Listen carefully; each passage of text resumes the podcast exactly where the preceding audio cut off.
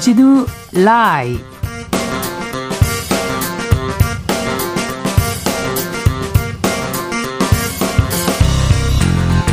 2023년 2월 14일 화요일입니다. 안녕하십니까. 최강기입니다. 더불어민주당의 대장동 특검과 김건희 특검 추진이 정의당이라는 변수를 만났습니다. 정의당은 수사 대상 등 세부 내용을 놓고 이견을 보이면서 민주당과 주도권 싸움을 벌이고 있는데요. 자세한 정의당 입장 이호정 원내 대변인에게 물어보겠습니다.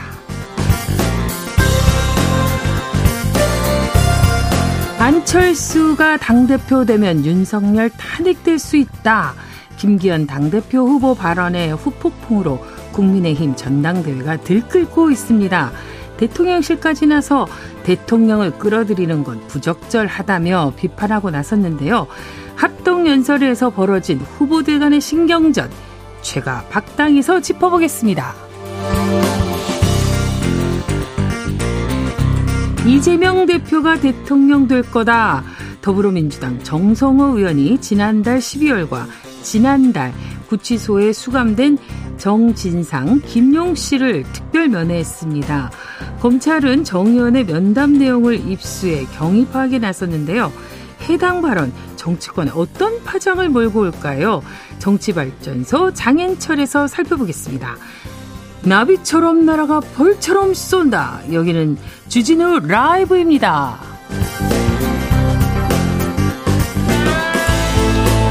오늘도 자중자의 겸손하고 진정성 있게 여러분과 함께 하겠습니다. 안녕하세요. 최강기입니다. 주진우 기자가 개인 일정으로 잠시 자리를 비워서요. 오늘 하루는 제가 진행을 맡게 됐습니다. 어, 달콤 쌉싸름한 초콜릿 같은 방송 오늘 진행해 보도록 하겠습니다.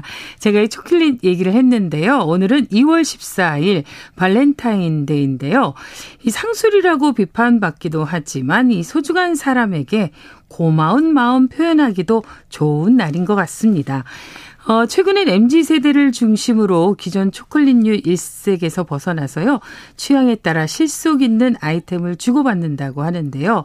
아직 늦지 않았습니다. 어, 퇴근길에 소중한 사람에게 초콜릿 하나, 마음에 담긴 작은 선물 하나 전해보면 어떨까요? 발렌타인데이에 얽힌 추억 있으십니까? 어, 소중한 사람에게 어떤 선물을 받아보셨습니까? 내 인생에서 가장 소중한 선물 이야기 보내주세요. 샵 9730 짧은 문자 50원 긴 문자 100원 콩으로 보내시면 무료입니다. 그럼 주진우 라이브 시작해보겠습니다.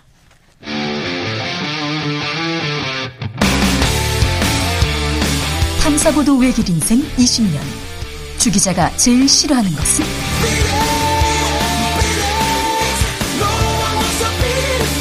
세상에서 비리와 부리가 사라지는 그날까지 오늘도 흔들림 없이 주진우 라이브와 함께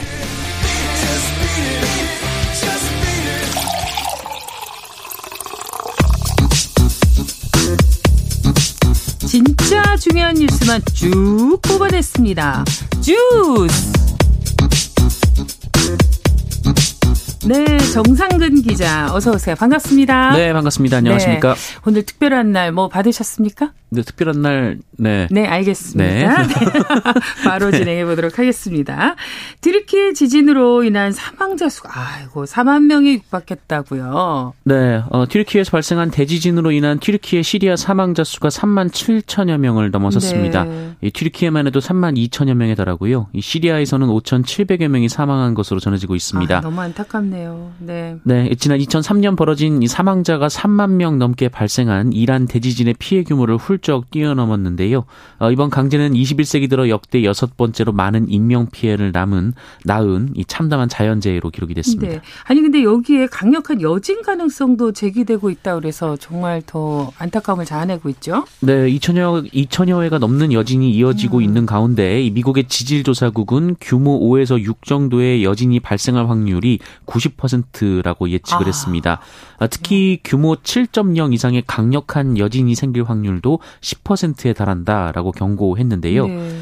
어, 그리고 이번 튀르키의 지진의 영향으로 3년 내에 이 중국에서도 규모 7 이상의 지진이 발생할 확률이 음. 매우 높아졌다라는 논문이 나오기도 했습니다. 네. 어, 그리고 한국지질자원연구원은 튀르키예 진앙지에서 7,400km나 떨어진 우리나라 지하수 수위에도 이번 지진이 영향을 줬다라고 밝혔는데요. 아, 우리한테까지도요? 네, 그렇습니다. 네. 이 문경 관측정에서 이 튀르키예 본진 이후 이 지하수의 수위가 7cm 올라갔다라고 하고요. 아, 강릉의 관측정에서는 본진 후에 이 3cm의 수위 상승이 탐지가 됐다라고 합니다. 네, 사실 우리도 긴장을 늦출 수 없는 상황이고 참 이 자연 앞에서는 인간이 참 무기력 하기만 합니다. 네네. 그래도 이 기적적인 구조 소식이 계속 전해지고 있습니다. 네. 어, 튀르키예 남부 이 카흐만나 마라슈에서 이 10살의 소녀가 건물 잔해에 갇힌 지 183시간이나 지난 뒤에 기적적으로 구조된 일이 있었습니다. 정말 기적이네요. 네. 네, 또한 남부 하타이주의 마을에서도 13살 소년이 182시간 만에 구조된 음. 일도 있었습니다. 네. 네, 앞서 안타키아에서도 매몰된 지 176시간이 지난 여성이 구출됐고요. 음. 이 가지안테프주에서는 40대 여성이 매몰 170시간 만에 살아서 돌아오기도 했습니다. 예, 한국 긴급구호대는 이날까지 총 8명의 생존자를 구조했고요. 시신 18구를 수습한 상황입니다. 네, 이런 기적이 계속 일어났으면 좋겠네요. 네. 네. 어, 이와 함께 국회도 오늘 본회의를 통해 튀르키예와 시리아의 신속한 지원을 촉구하는 내용의 결의안을 음. 의결했습니다. 아, 다만 주한 튀르키예 대사관은 이 강진 피해 대응 지원과 관련해서 허위로 기부금품을 모으는 단체가 있다면서 주의를 당부하기도 했는데요. 어. 현재 대사관은 공식 후원 계좌를 운영하고 있습니다. 네. 그런 거 이런 걸 이용해서 허위로 모금하시는 분 안 돼요, 안 돼. 네, 큰일 날 일입니다. 자, 2월 고지서가 발송이 되기 시작했다고 하는데요. 이 상대로 지난달보다 관리비 부담이 엄청날 것 같아요. 더 올라갔다는 소식이죠? 네, 어, 2월 고지서가 나오면서 언론이 속속 이를 보도하고 있는데요. 음. 어, 1월 난방 고지서 어, 난방비에 충격을 받은 많은 분들이 이 난방비를 최대한 아끼고 아꼈지만 이 난방비는 지난달보다 더 올랐다고 하고요. 네. 어, 특히 가스 사용량이 많은 이 사우나와 식당 등에서는 이 도시가스 요금이 큰 폭으로 올라서 고심이 깊다라고 그렇겠네요. 합니다. 음. 예, 한국 도시가스협회는 오늘 그러니까 이번 달 그러니까 2월 요금은 곧 나올 1월 요금에 비해 감소할 것으로 예상한다라고 밝혔습니다만 어, 이것은 가격이 낮아져서가 아니라 사용량이 줄어드는 데 따른 것이라고 합니다. 네. 어, 오히려 이 가격이 오를 가능성이 더 높은데요. 이 당장 다음 달 그 2분기 가스 및 전기 요금 인상 여부가 발표가 되고요. 어, 이창양 산업통상자원부 장관은 며칠 전에 국회에 출석해서 이 전기나 가스 요금을 인상하겠다라는 뜻을 재차 밝힌 바 있습니다. 아, 이제 뭐 이제 이게 법규 기운이 있지만 꽃샘추위도 오는데 안 틀 수도 없고 틀 수도 없고 얼마나 허리띠를 졸라야 매야 할지 참 걱정이 큽니다. 네. 자 반가운 소식이 전해졌으면 좋겠고요. 검찰이 김만배 씨에 대한 구속영장을 청구했습니다. 네, 서울중앙지검은 오늘 화천대유 대주주 김만배 씨에 대해 범죄수익 은닉 규제법 위반 혐의로 구속영장을 청구했습니다. 2021년 아, 10월부터 지난해 11월까지 이 대장동 개발 사업과 관련한 범죄 수익 340억 원을 수표로 찾아서 이 차명 오피스텔이나 대여 금고에 은닉한 혐의 어, 그리고 지난해 12월 이 법원의 추징 보전 명령 뒤 집행에 대비해서 142억 원의 상당의 수표 실물을 숨기게 시킨 혐의 등을 받고 있습니다.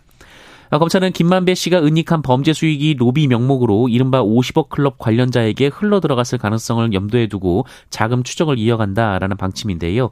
어, 김만배 씨의 구속영장이 발부된다면 석 달 만에 다시 구치소에 갇히게 됩니다. 그렇군요. 어, 이재명 민주당 대표에 대한 구속영장 청구를 앞두고 이 정성호 의원이 구속된 이재명 대표의 측근들을 회유했다 이런 주장도 나왔어요. 네, 이재명계의 좌장으로 불리는 이 민주당 정성우 의원이 지난해 12월과 지난달 이 서울구치소를 찾아서 김용 전 민주연구원 부원장과 이 정진상 전 실장을 한 차례씩 이 접견 방식으로 만난 사실이 알려졌습니다. 네. 어, 이 자리에서 정성호 의원이 수사 상황을 언급하면서 이대로 가면 이재명 대표가 대통령이 되는 것이다 이런 취지의 말을 했다고 하고요.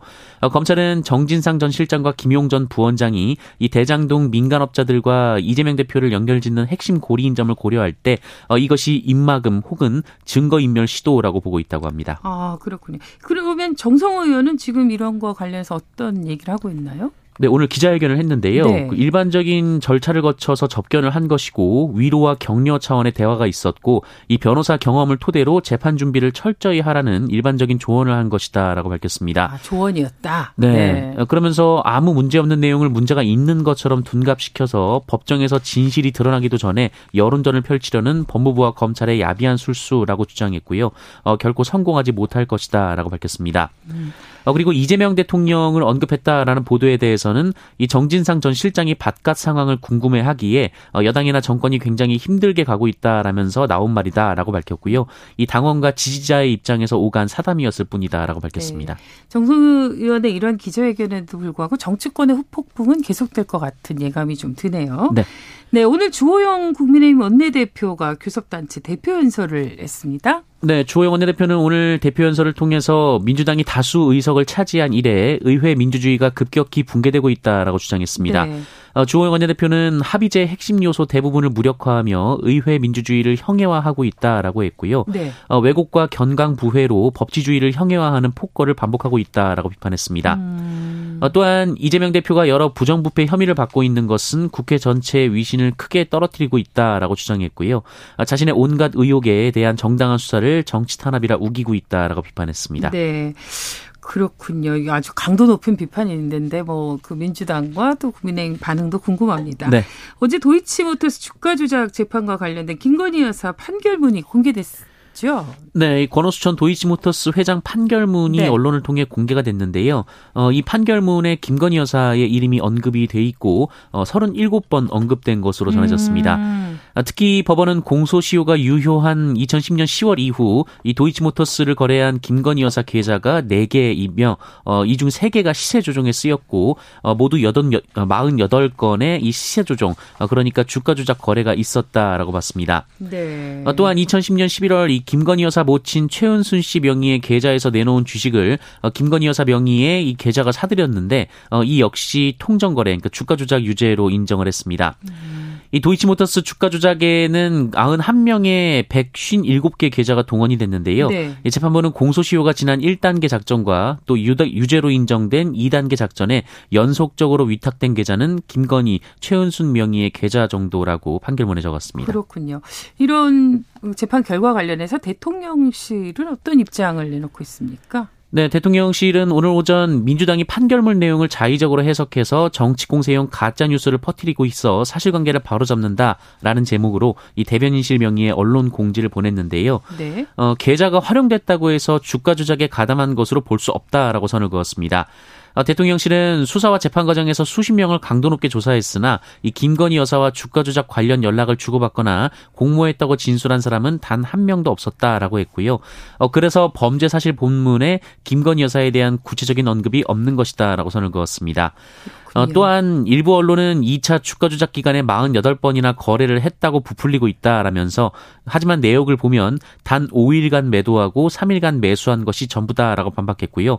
어, 그 외에 김건희 여사가 범죄 일람표에 등장하지 않는 것은 무고함을 밝히는 중요 자료라고 해석했습니다. 네. 어, 한 가지 소식 더 묻고 싶은데요. 그 법무부 인권국장이 사의를 표명했다고 하네요. 네, 법무부 탈검찰화 정책의 일환으로 문재인 정부에서 임명된 위은진 법무부 인권국장이 어제 사의를 표명한 사실이 알려졌습니다. 네.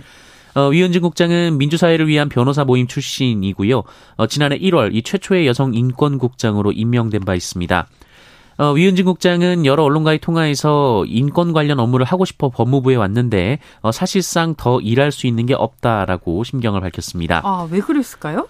어, 이 얼마 전 이 유엔 인권 인권 이사회 국가별 정례 인권 검토 국제 회의가 있었는데요. 네. 그 여기 대표단에 이 주무부서 간부인 위은진 국장이 배제된 일이 있었습니다. 이거 왕따입니까? 네, 뭐 그런 비판이 있었고요. 어, 그래서 이제 비검사 출신 간부에 대한 의도적인 배제 아니냐 뭐 이런 지적도 있었습니다. 네, 어, 그리고 인권국의 직원들이 그 위은진 국장뿐 아니라 이 권순정 법무부 기획조정 실장에게 별도로 보고하라라는 법무부의 지시도 있었다고 합니다. 네. 어, 그리고 이즘 이 김현정 전 법무부 여성아동 인권과장 등 이 비검찰 출신의 법무부 간부들이 또 잇따라 사의를 표명하기도 했었습니다. 아, 그렇군요. 이게 아주 의미심장한 또 뉴스네요. 네. 어, 공정거래위원회가 그 카카오티에 수백억의 과징금을 부과했어요. 이건 어떤 의미가 있을까요? 네, 이 택시 호출앱 카카오티를 운영하는 카카오 모빌리티가 이 자회사 가맹 택시인 카카오티 블루 기사들에게 승객 호출을 몰아줘서 독과점 지위를 확대 강화했다며 이 공정거래위원회가 257억 원의 과징금을 부과했습니다. 이 카카오티 택시 호출 서비스는 승객이 수수료를 부담하지 않는 일반 호출, 어, 그리고 최대 3천 원까지 수수료를 부담하는 블루 호출 이렇게 나뉘어져 있는데요. 어, 가맹 택시는 이 카카오티 블루인데 이 카카오티 블루는 이 블루 호출과 일반 호출을 모두 수행하고 네. 이 비가맹 택시는 일반 호출만 수행을 하게 됩니다. 어, 그런데 이 카카오 모빌리티가 이 가맹 택시를 늘리기 위해 알고리즘을 바꿔서 어, 일반 호출을 할 때도 이 가맹 택시에 특혜를 줬다라는 것이 이 공정위 결정의 요지입니다. 아, 그렇군요. 알겠습니다. 어, 네. 오늘 마지막으로 코로나19 상황 짤막하게 듣겠습니다. 네, 오늘 코로나19 신규 확진자 수는 14,371명이 나왔습니다. 어제 2.8배에 이르지만 주말 검사 건수 감소 영향에서 벗어났기 때문으로 보이고요. 이 지난주와 비교하면 1,700여 명 정도 적습니다. 어, 위중증 환자는 245명으로 200명대 중반으로 내려왔고요. 사망자는 11명이 발생했습니다. 네, 고맙습니다. 주스 정상근 기자와 함께했습니다. 수고하셨습니다. 고맙습니다. 어, 청취자 문자 여러분 소중한 이야기 듣고 가도록 하겠습니다. 어, 8187님, 안녕하세요. 저는 학원 픽업하는 차량 기사인데요. 학생한테 초콜릿 받아서 너무너무 기분 좋아요. 아, 라고 얘기해 주셨고요. 황성희님께서는요, 저의 소중한 선물 이야기는요, 1991년 봄 서울 광희중학교에서 교생 실습했는데, 그때 우리 반 학생 한 명이 자기가 듣던 이문세 테이프를 저에게 줬어요. 너무 귀한 선물이었어요. 라고 이야기했나요? 어우, 정말 추억이 저도 돋습니다. 그 노래 떠오르고요. 어, 4651님은요, 저에게 제일 소중한 선물은 26년 전 아빠가 뭐, 먼 소풍 떠나실 때 꼭 쥐어준 만원권 다섯 장입니다. 아, 저희 집 거실에 액자로 만들어 맨날 맨날 쳐다보며 아빠 생각해요. 라는 뭉클한 사연도 전해주셨습니다. 아이고, 정말 사연이 너무 아름다운데요. 구하나 위원님은요, 내 인생 가장 특별한 선물은 우리 언니들과 오빠, 그리고 내 동생입니다. 나를 포함 소중한 우리 오남매에 낳아주신 돌아가신 아버지 고향집에 홀로 계신 엄마에게 감사를 드립니다. 라고 이야기해 주셨네요. 주진우 라이브.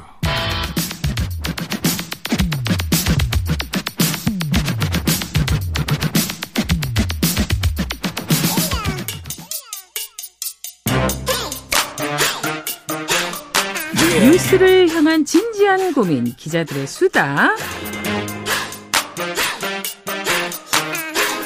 라이브 기자실을 찾은 오늘의 기자는 은지옥엽 시사인 김은지 기자입니다. 안녕하세요. 네, 안녕하세요. 네, 은지옥엽 김은지 기자 반갑습니다. 네. 자, 오늘 준비한 첫 번째 뉴스부터 가볼까요? 네, 국민의힘 전당대회에서 색깔론이 터졌습니다. 아, 태용 의원 얘기하는 거죠? 네, 그렇습니다. 어제부터 국민의힘은 전당대회가 전국 레이스에 돌입을 했거든요. 네.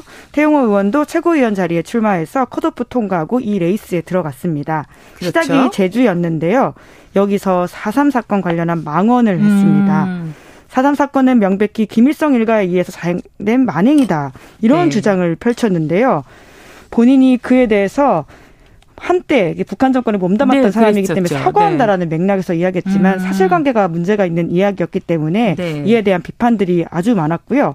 하지만 대의원은 이에 굽히지 않고 오늘도 같은 이야기를 아, 이어갔습니다. 그렇군요. 자기는 북한에서 이제 그렇게 배웠고 지금도 그렇게 생각한다라는 이야기를 한 건데요. 네. 아니 근데 사실 4.3 사건은 태원이 주장하는 그런 사건이 아니잖아요. 예, 당연히 그렇습니다. 관련된 법도 있고요. 우리 국민들이 합의했던 내용들을 보시면 네. 4.3 사건 진상 규명 및 희생자 명예 회복에 관한 특별법이라는 게 있거든요. 음. 우리 국회를 통과해서 그랬죠? 이 법들이 이제 네. 진행되고 있고요.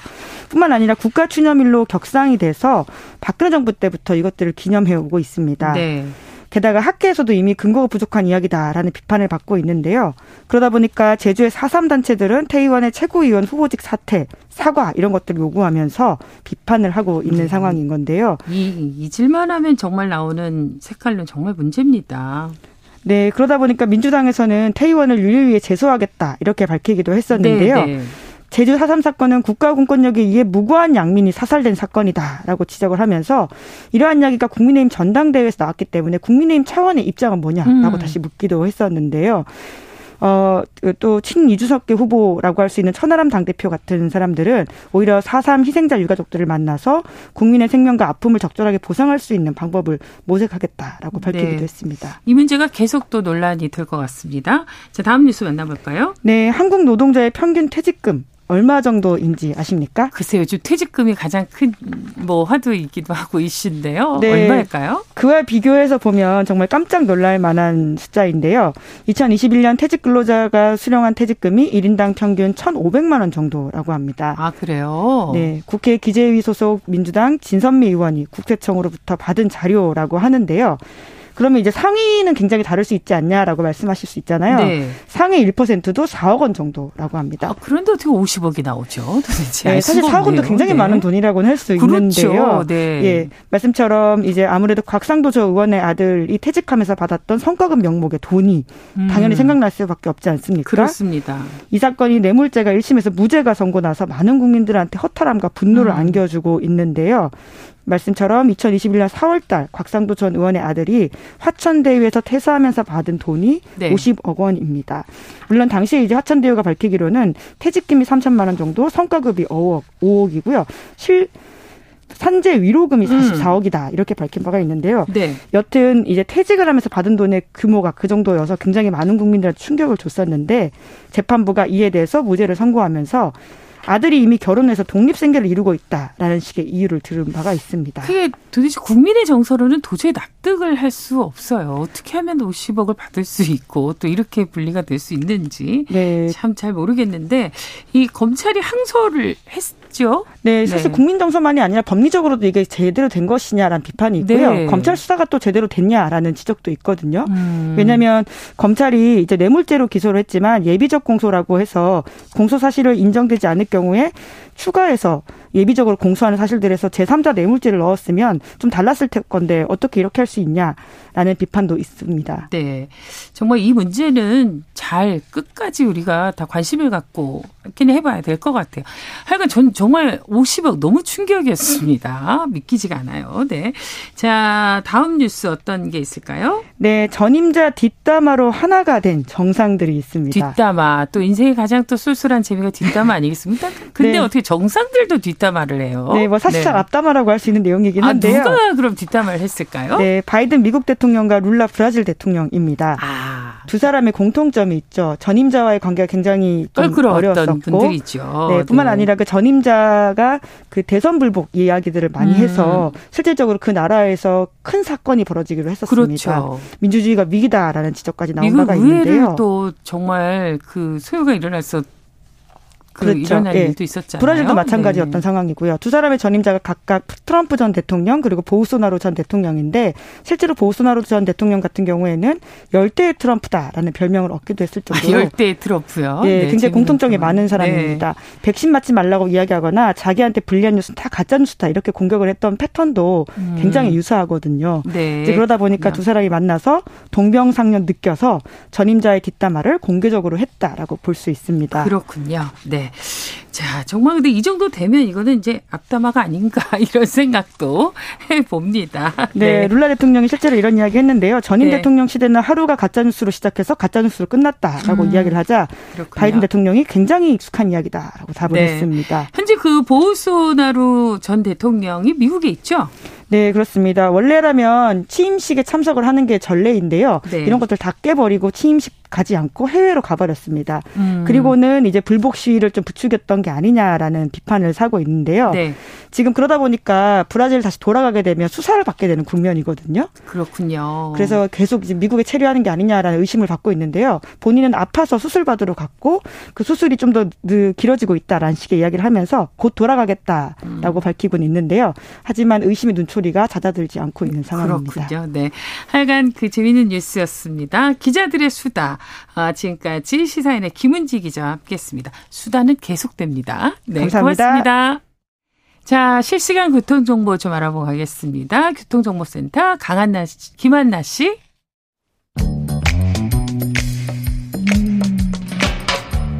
오늘의 정치권 상황 깔끔하게 정리해드립니다. 여당, 야당, 크로스. 최가 박가와 함께 최가 박당. 어, 여야 최고의 파트너죠. 주진우 라이브 공식 여야 대변인 두 분 모셨습니다. 먼저 최형두 국민의힘 의원 전화 연결되어 있습니다. 안녕하세요, 최 의원님. 네, 안녕하십니까? 네, 반갑습니다. 네. 박, 박성준 더불어민주당 의원은 자리에 나오셨네요. 예, 안녕하세요. 안녕하세요. 네, 반갑습니다. 최 의원님이 자리가 없으니까 허전하네요. 아, 그렇죠. 예, 자리가 꽉 찼는데. 부산 부산 바다 바람을 제가 갖고 올라가겠습니다. 아, 네, 반갑습니다. 오늘 그 전당대 일정 때문에 이렇게 바쁘셔서 네네 못 전당대 나오셨죠? 부산 울산 경남 지역 당원 합동 연설회가 있어가지고요. 그렇죠. 지금 막 이제 마치고 다시 이제 서울로 이동하기 위해서 움직이고 있습니다. 네, 네. 오늘도 그래도 방송에 함께 해 주셔서 고맙습니다. 자, 이제 네. 본격적으로 이야기를 좀 나눠보도록 하겠습니다. 오늘 국민의힘 주호영 원내대표의 교섭단체 대표 연설이 있었습니다. 다들 보셨을 텐데요. 문재인 정부 5년은 내로남불의 역사며 민주당이 다수 의석을 차지한 뒤 의회 민주주의가 급격히 붕괴하고 있다고 아주 강하게 비판을 했는데요. 이 주 원내대표의 연설 내용 두 의원님은 어떻게 보셨는지 궁금합니다. 먼저 박 의원님께서 제가 먼저 얘기해야 되나요? 그렇지. 뭐 여당에서 얘기해야 되는 게 아니고 제가 먼저 얘기하면은 일단 뭐 주호영 원내대표는 저는 제가 이제 초기 국회 처음 들어와서 네. 원내대표를 하셨어요. 저는 이제 김태인 대표 원내대표는 원내대변인 하셨- 했고 네. 최영두 의원은 주호영 원내대표 이제 원내대변인에서 그 인연으로 저도 이제 계속 만나고 있는데 음. 네. 주호영 원내대표가 합리적인 의회주의자거든요. 음. 근데 오늘 연설을 볼 때 합리적 의회주의자의 모습이 좀 보이지 않았어요. 아, 의회주의자라는 건 어떤 의미냐면 네. 현실에 대한 정확한 판단과 더불어서 미래에 대한 대안, 국정 비전을 제시하고 책임 있는 모습을 가져야 되는 건데 오늘 여당의 비전이나 책임감은 볼 수 없고 위기만 강조하는데 위기 극복을 어떻게 하겠다라는 방안이 없더라고요. 아, 대안은 없고 위기만 지금 강조. 아니 위기라고 하는데 그러면 집권 여당은 책임지는 정당인데 음. 위기 극복에 대한 방안을 얘기해야 되는데 전혀 보이지 않다. 네. 그것이 좀 너무나 아쉬웠고 그래서 제가 이런 생각까지 했어요. 이걸 모를 리가 없는데 아마 국정 아젠다라든가 정책에 대한 얘기가 나오면 대통령실에서 또 집단 린치하는 거 아니냐 그런 두려움 때문에 오늘 얘기 안 한 거 아닌가? 과거 얘기만 하고 과거 얘기만 있고 현재에 대한 문제 인식과 미래에 대한 대안이 전혀 없었어요. 현재와 미래가 없더라고요. 아, 현재를 진단하지도 않았고 그렇죠. 미래를 내다보지도 과거만 않았다. 과거만. 그래서 네, 과거만 있었다. 주호영 네. 원내대표는 저는 개인적으로 볼 때 합리적 의회주의자라는 모습을 평소에 갖고 있었는데 전혀 오늘 그 대표 연설을 볼 때 그런 모습이 전혀 보이지 않았다. 네. 참으로 안타깝다라는 참으로 생각이 듭니다. 안타깝다. 네. 예, 그건 최 이제 의원님, 우리 네. 예, 박 의원님이 그 일부의 일부를 발췌하거나 또 일부를 들으시고 생각하신 것 같은데 오늘 그 전체 연설문 제목이 두렵지 않습니까? 절체절명의 위기 앞에 우리 국회는 최선을 다하고 있습니까? 라는 제목이 붙은 그 연설문이었습니다. 그래서 네. 이제 어제 박홍건 원내대표께서 이렇게 이 지금 지금 뭐 민주주의가 파괴되고 지금이 독재고 이런 말씀을 독설을 하시지 않았습니까? 거기에 대해서 그걸 반박하시기보다는 사실은 우리 모두 한번 다 되돌이켜 보자라는 취지에서 정말 민주주의라고 하면 그리고 민주당의 가치 민주당이 민주주의라는 이름을 가지고 또 한때 우리 시대의 민주주의를 이루기 위해서 노력했던 점도 크게 치- 그 평가를 하고 그러나 지금 우리가 처한 상황에 보면은 민주당이 정말 민주주의라는 이름에 걸맞지 않은 모습도 있다는 사실을 네. 이제 지적했습니다. 그리고 우리 국회 윤리의식이 국회의원의 윤리의식이 많이 추락해서 국회가 국민들의 불신을 받게 이르는 과정에 대해서 우리가 다 함께 생각해야 된다는 점. 그래서 국회 윤리 현장 같은 것을 우리가 다시 한번 새기자는 그런 강조도 했고요. 네. 이 국정 현안에 대해서도 이제 민주당이 과거 집권당, 지금도 다수당인데 다수당 시절에는 외면하던 법을 지금 이제 야당이 되었다고 갑자기 하는 이런 그, 저, 말하자면 앞뒤가 맞지 않은 이런 데 대해서 이렇게 하지 말고 정말 의회주의의 그 전통에 따라서 우리가 협치를 하자라는 이제 그런 취지를 강력하게 말씀드린 것이고 네.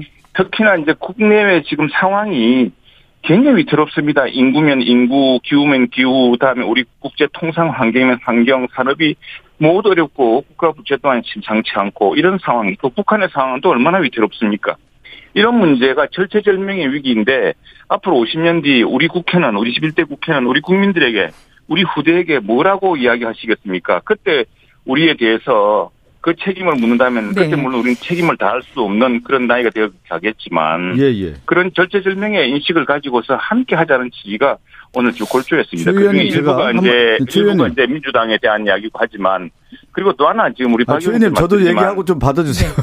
이제 한마디만 더 하고요. 예, 예. 박 의원님이 예, 이 뭐냐면은 지금 민주당이 170석 가까운 절대 다수당이기 때문에 또 국정 현안을 잘 알고 있지 않습니까? 우리가 뭐 정부가 바뀌었다고 갑자기 정책이 바뀔 수가 없지 않습니까? 우리 농민 또 우리 소상공인 우리 산업에 대한 일관된 그리고 안보 외교에 대해서는 일관된 원칙이 다 있는 것이거든요. 그런 원칙을 협의를 예. 해야 되는데 이런 원칙을 그 협의했던 것을 그 경험을 통해서 서로 하자는 것이 어제 방점이었습니다. 제가 이이 얘기를 꼭, 아니, 제가 제가 네. 이 얘기를 꼭 드리고 싶어요. 최영도 의원님 말씀했는데 뭐 위기만 이제 저는 이제 강조했는데 네. 프랭클린 루즈벨트가 이런 얘기를 해요. 지금 어, 주호영 원내대표가 어, 교섭단체 연설하면서 두려움에 대한 얘기를 했는데 1930년대 대공황 위기에 프랭클린 루즈벨트가 이런 얘기를 합니다. 두려워해야 할 것은 오직 두려움뿐입니다. 그러면서 뭐냐면 우리가 두려워해서는 안 된다는 거죠. 쉽게 네. 얘기하면. 그러면서 위기 대처 방안을 얘기하는 거예요. 위기지만 그 위기 대처 방안으로서 뉴딜 정책을 얘기하는 거예요.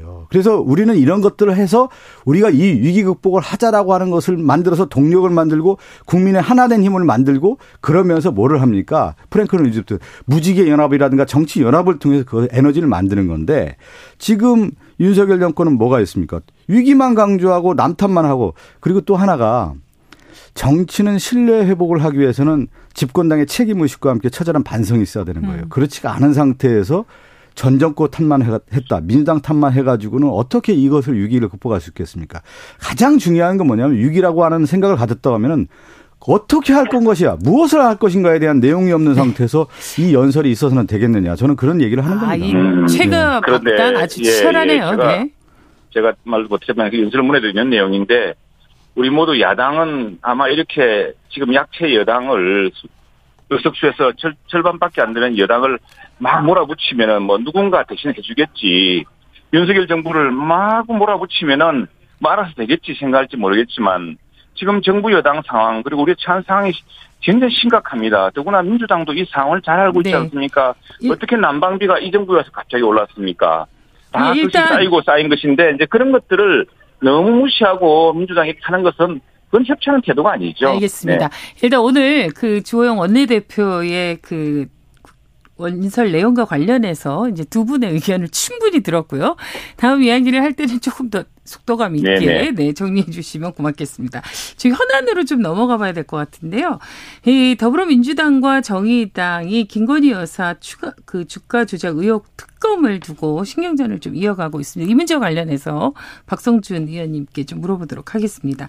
이 정의당은 검찰 조사가 우선이다. 뭐 이런 얘기를 하고 있어요. 예. 그 민주당 내에서는 이런 이야기와 관련해서 어떤 입장을 갖고 뭐 계십니까? 정의당은 이제 그런 정의당 나름대로 어떤 입장이 있겠죠. 그렇지만 네. 이제 민주당은 일관된 입장이죠. 네. 김건희 여사의 주가 조작 의혹과 관련해서 이제 특검을 해야 된다는 입장이죠. 음.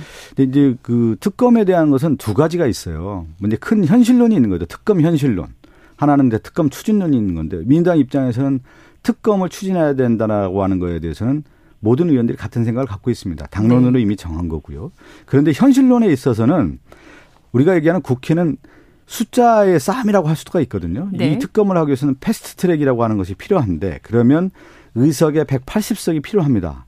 그러면 특검을 하기 위해서는 정의당의 6석이 반드시 필요한 꼭 거예요. 필요하잖아요. 꼭 필요한 네. 거죠. 그런 면에서는 정의당과 함께 갈 수밖에 없는 거고 특검을 위해서는 정의당과 손을 잡을 수밖에 없는 것이 현실론인 것이죠. 음. 그래서 일단은 분위기가 좀 저는 바뀌었다고 봐요. 아, 분위기가 어, 바뀌었다. 예, 어떤 게 바뀌었냐면 외부적 상황이 많이 바뀌었다고 봅니다. 첫 번째는 음.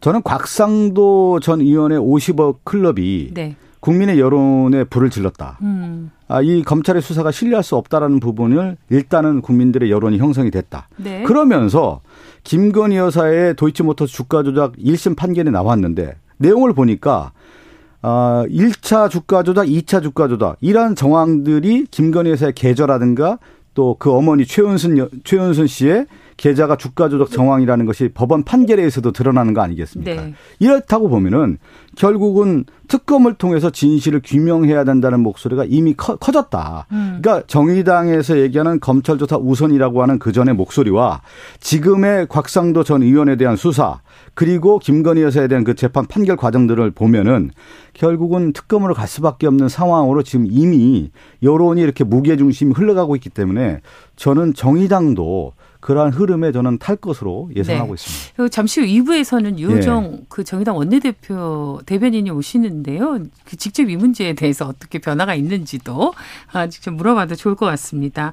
이 곽상도 전 의원 아들 50억 퇴직금과 관련한 이야기를 나온 김에 좀 더 물어봐야 될 것 같은데 최 의원님 그 판결 이후 50억 클럽 그 특검을 정의당에서 지금 이제 추진하고 있는데요. 어제 출연한 그 민주당 김남국 의원께 쌍특검으로 가야 한다 이런 입장 밝히신 거 들으셨죠?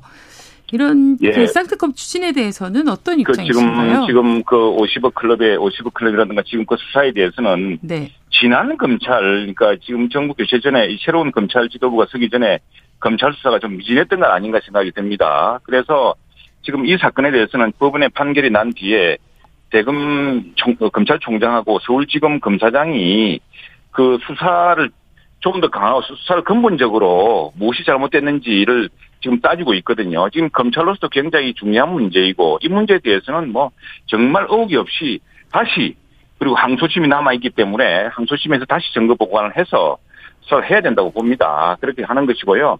그다음에 김건희 대표라는 정의당이 이제 거부하고 있지 않습니까? 그것은 이거 왜 그러냐 그러면은 지금 이 1차 도이치모터스 사건에 대한 1심 판결이 나왔는데 말하자면 지금 민주당이 주장하는 것은 이게 10여 년 전, 10몇 년 전의 일입니다만 거기에 대해서 이분들도 당시에 이제 김건희 여사도 그, 기- 저, 도이치모터스 주가와 관련해서 투자를 맡겼던 사람 중에 한 사람이었습니다. 그런데 그 대표적 전주에 대해서 무죄가 나왔거든요. 그렇기 때문에 그 특검의 명분도 별로 없는 것이고 사실은 지난 10여 년 동안 특히 최근 그 윤석열 총장 시절에 민주당 법무부에서 뭐 그 법무장관 수사 지휘권까지 발동하면서 탈탈 털은 문제이기 때문에 새로울 게 없습니다. 그래서 정의당도 지금 주저하는 것이고 어, 정의당도 반대하는 것이고 시대전환의 조중훈 대표도 그건 정말 정쟁을 위한 정쟁일 뿐이다. 블랙홀이다라고 네. 반대하고 있는 겁니다. 하나만 그래서 더 말씀드릴게요. 50억 클럽에 예. 대해서 그 문제에 대해서는 검찰도 명예를 걸고 최선다 수사를 할 것이고 네. 그 문제에 대해서는 검찰의 지금 자존심 알겠습니다. 생각합니다. 아, 잠깐만요. 네. 검찰의 명예 얘기했는데 이런 얘기 하더군요. 50억 클럽에 있어서 곽상도 전 의원 아들 곽병채가 50억 받은 거 확실히 드러났잖아요. 똑똑한 검사 한 명만 투입하면 이건 그냥 다 드러난다는 거예요. 그러니까 상식이라는 왜, 거예요. 잘 왜, 들어보세요. 아니, 최영민님 들어보세요. 아니, 그 듣고 얘기해서 했습니까? 이거는 예. 경찰이 부실한 수사다. 이거는 뭐냐면 결국 검찰 수사가 50억 클럽 식구를 보호하기 위한 것이 아니냐. 이런 의혹이 있는 거죠, 분명히. 네. 검찰의 명예를 항소 갈 사안도 아니라는 거예요. 지금 얘기 들어보면 이거는 똑똑한 검사 한 명이면 분명히 다 드러나는 사건을 가지고 아들이 50억 받은 거고 뭘 못 받습니까? 이미 다 드러난 아니, 건데. 근데 지금 자, 하나만 관련해서 더 얘기하고요. 아, 아, 아, 근데 관련해서 지금 예, 예. 그박 의원님도 얘기했지만 홍준표 대구시장도 곽상도 전 의원 판결에 대해서 연일 지금 목소리를 높이고 있잖아요. 요즘 판검사는 뭐 셀러리맨이냐 이런 비판도 있는데 관련해서 이제 최 의원님께서 다 답변을 좀 해주시면 좋을 것 같아요. 아니, 난 진짜 지난번에 검찰이 그렇게 누구나 국민들이 의심하는 대목이 있지 않습니까? 예, 검찰 수사를 어떻게 했길래 왜 법원에 대해서 여기 보면 여러 의심이 나지만 독립된 생계를 유지한다 이렇게 돼 있어요. 그런데 당시 아마 기소할 때는 무슨 최고록 하나를 가지고 이렇게 그 녹취록 하나를 가지고 했던 모양인데 그 기소한 사실 자체가 검찰이 너무 아니라 기소를 했던 것 같습니다. 그래서 도대체 지난 문재인 정부 시절에 검찰은 수사를 어떻게 했나를 보여주는 또 다른 반증이라 저는 생각을 합니다. 아니, 네. 이번 최- 검찰은. 좀 철저하게 여기에 대해서는 국민적 의구심에 대해서는 이건 대단히 그 사실 국민적인 큰 충격과 허탈감 주는 문제이기 때문에 네, 절대로 그렇죠. 용납할 수 없는 아니 지금 그 결과이고 윤석열 정부고. 윤석열 정부의 검찰이에요. 이, 이, 이 정부가 제가 이 얘기를 드릴게요. 이재명 당대표 좀 수사하는데 수사 검사 한 수십 명 들어가고 수사 인력만 한 수백 명 들어가서 이렇게 수사하고 있는데 자, 아니. 단순하게 지금 김건희 여사 주가 조작 같은 경우는 그냥 드러난 사, 사건이라는 아니, 거예요. 조사하는 박 거. 얼마나 쉽, 굉장히 쉬운. 사건이라는 거예요. 박 박상도 의원도 마찬가지고. 자, 근데 이 수사를 이렇게 망쳐놓고 누굴 지금 탓하는 겁니까 지금? 수사며 50억 클럽 수사를 지금처럼 열심히 했다면 금방 다 밝혔을 겁니다. 지금처럼 수사했습니까? 지난 5월 달까지? 윤석열 정부 들어와서 그 수사를 안 한거 윤석열? 수사를 안 하다뇨. 누구 탓을? 이미- 아니 이미 이재명 당대표 된 수사하듯이 지금 한번 네. 해보세요. 아니. 곽상도 전 의원 수사라든가 이게 너 똑똑한 검사 한 명이면 다 된다는 겁니다. 두고 보십시오. 다 밝혀낼 테니까. 뭘 밝힙니까? 예. 지금 제가 이게 제대로 안 해놓고 이재명, 뭘. 이재명 대표 대장동 사건, 사건을 그 의혹을 사실 밝힐 예. 겁니다. 일단 예, 뭐-. 그래서 이거는 뭐냐면 제가 앵커도 얘기하셨지만 이건 특검으로 갈 수밖에 없는 거예요. 왜 그러냐면 네. 검찰 수사가 이미 제 식구 보호하는 쪽으로 지금 가고 있는 거기 때문에 이래서는 믿을 수 없다라는 게 국민의 여론 아닙니까? 네. 알겠습니다. 공정하고 엄정한 수사가 안 되고 있다라는 건데 그러려면 지금 유일한 제도적으로 추구할 수밖에 없는 게 특검밖에 없는 거 아닙니까? 그래서 특검은 곽상도 전 의원의 50억 클럽 이 특검 해야 되는 거 김건희 여사 주가 조작 제대로 조사가 안 되고 있기 때문에 특검 가야 된다는 목소리가 높은 것이죠. 네. 아이고, 일단 국민들도 민주당이, 이 문제와 민주당이 관련해서는 지금 예의 주시하고 있으니까요. 오늘 이걸로 그럼요. 다 얘기할 수 없으니까 그 관련해서 다른 네, 네. 이야기를 좀 나눠보도록 하겠습니다. 네, 어, 제주 4.3 사건이 명백히 북한 김일성의 지시에 의해서 촉발됐다라는 이제 국민의힘 태영호 의원의 발언이 지금 또 논란이 되고 있습니다. 이 발언 어떻게 보셨는지요? 먼저 그 아니 민주당이 이번에는 윤리 저 제소를 이번에는. 원래 이 색깔 공- 색깔 논쟁과 공작은 국민의힘에서 잘하니까 최영두 의원님이 네, 먼저 네. 말씀하시는 게 좋을 것 같습니다. 지금 우리가 4.3, 저, 특별법을 만들고 했던 것은 이 4.3, 4.3이라는 사태에서 4.3에서는 여러 희생자가 나왔습니다. 우선에 뭐 군경 쪽도 있을 테고 또 이른바 산 사람, 그쪽에 제주도의 그 좌익 세력들에 의해서 무참하게 살해된 또 양민들도 있습니다. 또 군경 가족들도 있습니다. 그런데 당시에 4.3 사건을 통해서 사실은 어느 쪽에서 적극적인 이분은 어떤 역할을 하지 않았는데 억울하게 희생된 저 민간인들이 굉장히 많지 않습니까? 그분들의 한을 풀어주고 그분들을 위해서 하자는 것이 사람 특별법 지지고요. 4.3 사건이 어떻게 일어나느냐, 4.3이라는 전체 사태가 어떻게 된지에 대한 다양한 역사적 배경이 있습니다. 그 역사적 배경의 일부분을 태영호 의원이 이야기한 건데 태영호 의원은 북한에서 그렇게 교육받았다는 거 아닙니까? 그런 이야기고요. 거기에 대해서는 그건 역사적 사실의 문제이고 역사적 진위의 문제이기 때문에 지금 제주 우리 4.3 사건 관련해서 이와 유, 대한 유족들이나 어, 잠깐만요. 그 가족들을 못 오겠다는 건 다른 차원입니다. 제가, 음, 제가 이 말씀 꼭 드려야 네. 되는데 태용 의원이 북한에서 공부했으면 북한에서 얘기하세요. 왜 한국에 와가지고 이런 얘기를 합니까? 북한 교육 받은 거 북한에서 얘기해야지 지금 왜 우리나라 지금 우리나라의 역사에 대한 부분을 왜곡해서 얘기하는 겁니까? 이거 사과해야 되는 거고요. 그리고 국민의힘 전당대회에서 태영호 의원이 지금 살아남기 위한 색깔론을 지금 펴고 있는 건데 오히려 국민의힘 내부에 지금 선관위 아니에요. 지금 최영두 의원이. 엄중하게 경고를 해야죠. 태영호 의원한테. 이래서 되겠느냐. 태영호 의원 문제 있다. 발언 자제하라, 사과하라. 이렇게 얘기가 나오는 게 국민의힘의 온전한 공당으로서의 모습이죠. 태영호 의원에게 아니, 제주- 경고했습니까? 제주 4.3 사건에 대한 역사적 배경에 대해서 아니, 북한에서 얘기하라고 하세요, 배경은 북한에서. 아니 그리고 제- 제주 4.3 사건의 보고서에도 보면 김일성이나 이런 여러 배치에 나옵니다. 그건 그 문제하고 지금 이 민주당이 이걸 엉뚱하게 이 태영호 의원의 발언이 제주 4.3 사건의 유족들이나 그 가족들 사람들의 명예를 훼손하고 그분들의 했다고 하는데 그거랑 많이 다른 문제입니다. 지금 우리가 여야가 다 지난번에 제주 특별법을 했듯이 그 사건 당시에 억울하게 희생된 무고하게 희생된 그 민간인과 그분들을 추모하고 그분들의 가족들을 위로하기 위한 이것은 여야가 합의를 진행하고 있는 것이고요. 그걸 지금 무리하게 이 전당대회를 책갈론이라 몰아붙이면서 하는 것도 좀 지나치다 생각합니다. 그리고 네. 태영 의원의 발언은 바로 제주 사선 사건의 역사적 배경이 무엇인가에 대한 그런 차원의 저 의견으로 봐야 될 것 같고요. 그 의견은 역사적 진위가 또 밝혀질 수가 있고 그 부분이 만일 정말로 민주당이 산다면은 그 부분이 역사적 사실이 전혀 아니라는 사실도 입증을 해야겠죠. 저는 이 얘기 더 이상 언급하고 싶지도 않아요. 네, 너무 지나치게 하지 마십시오. 아니, 이게 우리 저- 그래서 지나치게 한 게 아니라 의원님 아니고요. 얘기하고 싶지도 않습니다, 진짜. 네.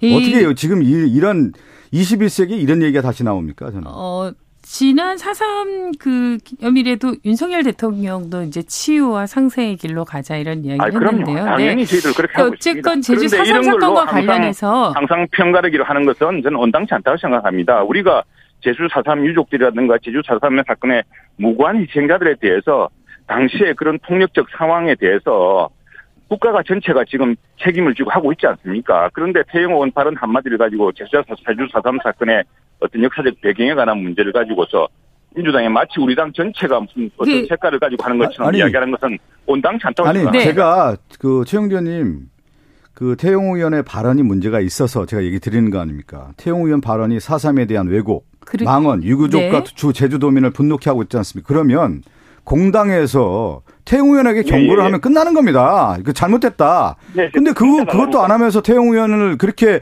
감싸서는 네. 오히려 네, 색깔론으로 네, 계속 네, 갈 네. 수밖에 없는 거예요. 관련해서 지금- 오히려 무덤을 파는 겁니다. 제가 볼 네. 때는. 지금 이제 태용호 의원 관련한 이 색깔론 이 나온 것도 불거진 것도 사실 이제 전당대회가 지금 진행이 되면서 계속 이 나, 나온 논란의 또 한 가지인데요.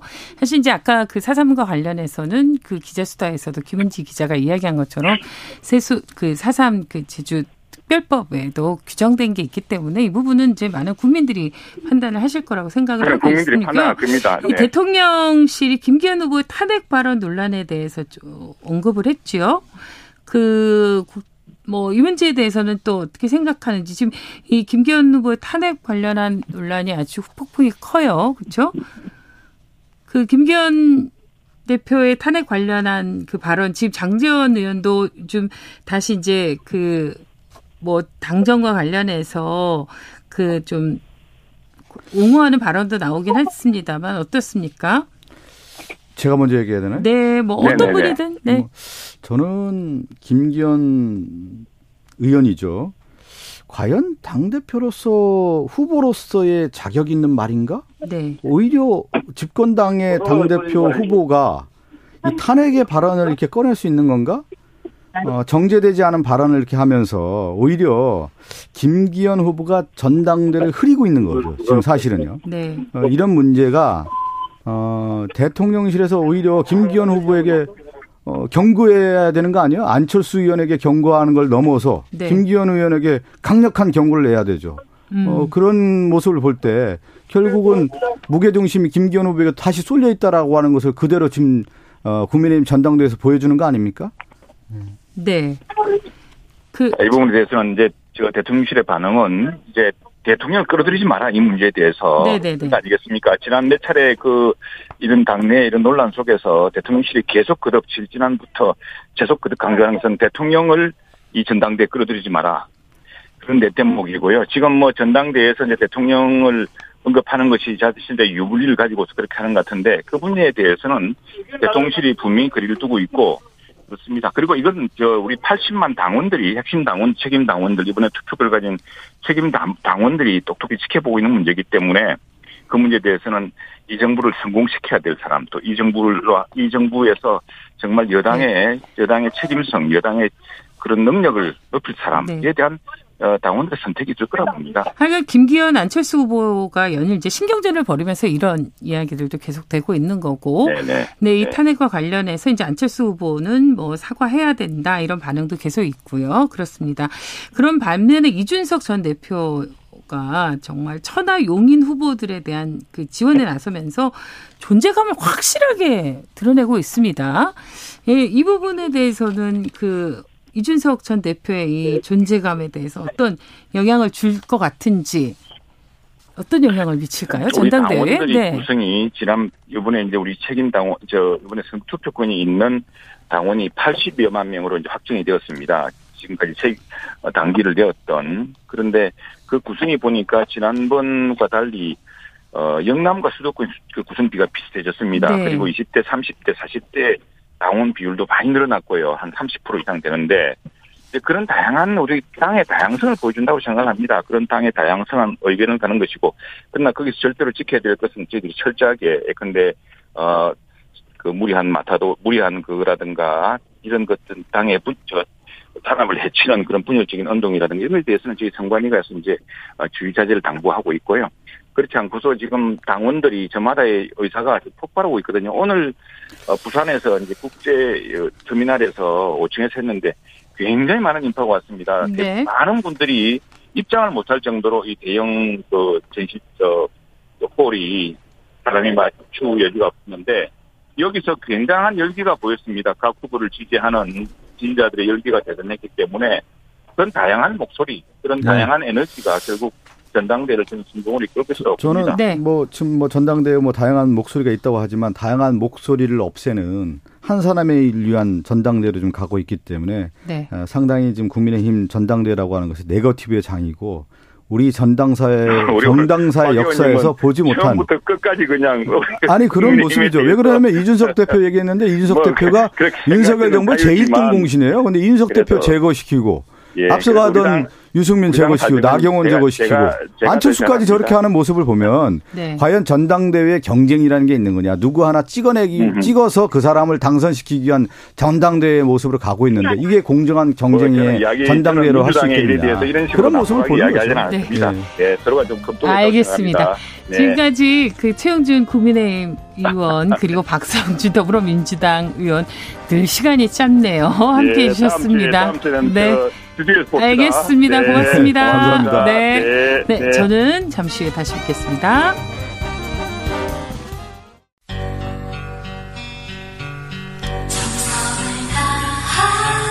정성을 다하는 국민의 방송 KBS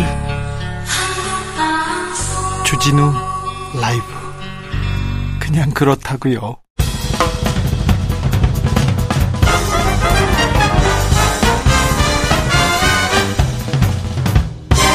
훅 인터뷰.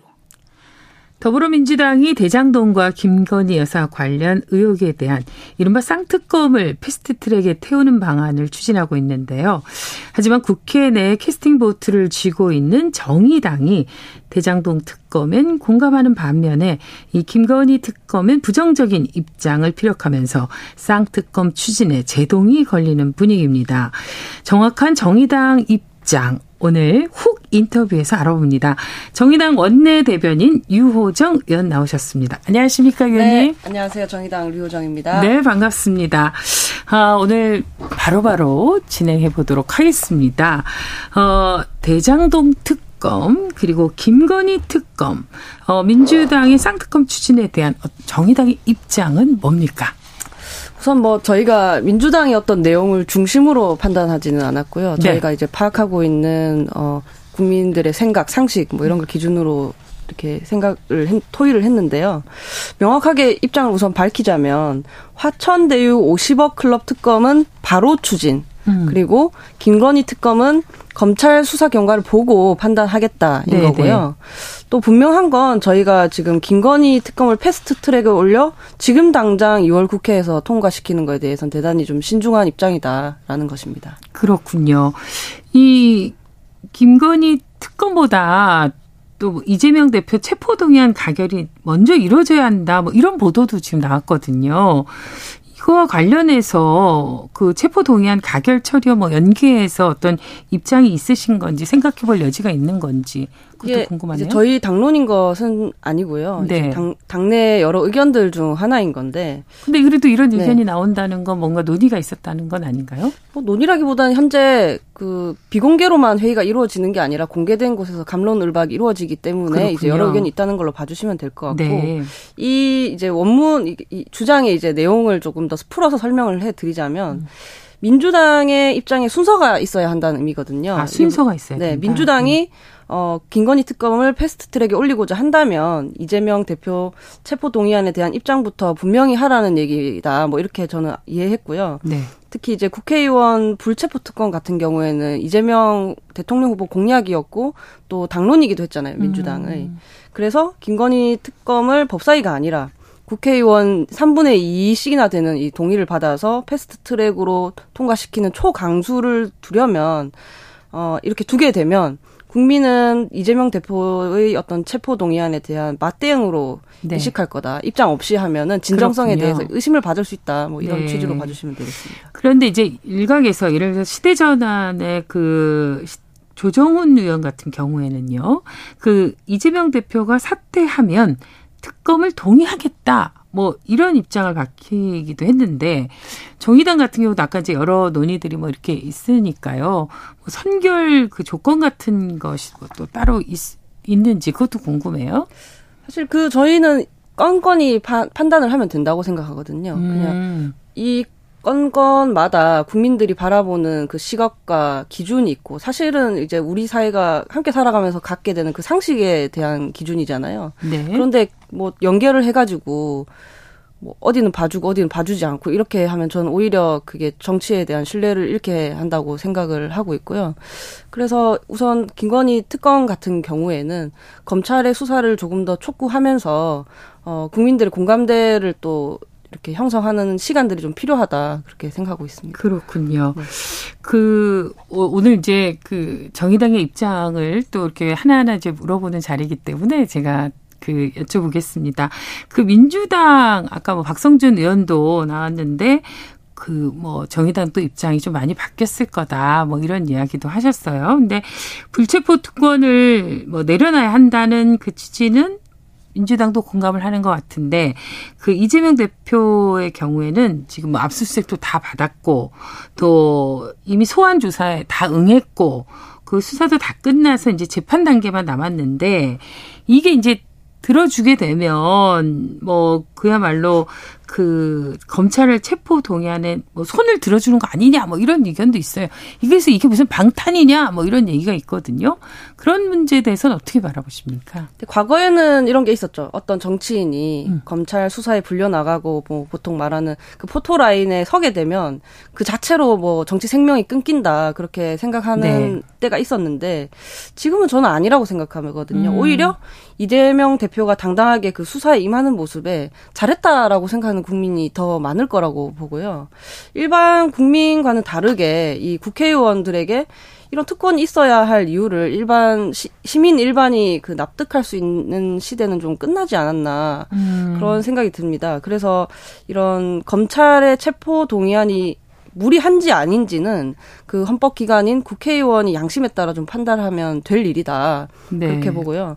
저는 그 이 전에 그 이재명 대표가 본인이 했던 공약대로 불체포 특권을 포기하겠다라고 하면 오히려 국민의 신뢰를 더 많이 받을 수 있지 않을까라고도 보고 어 정의당이 또 그렇게 기존의 어떤 원칙을 좀 선회해야 할 이유까지는 없다. 네. 그렇게 생각합니다. 그러니까 원칙대로 공약대로 지키면 된다라는 게 이제 정의당의 입장이다.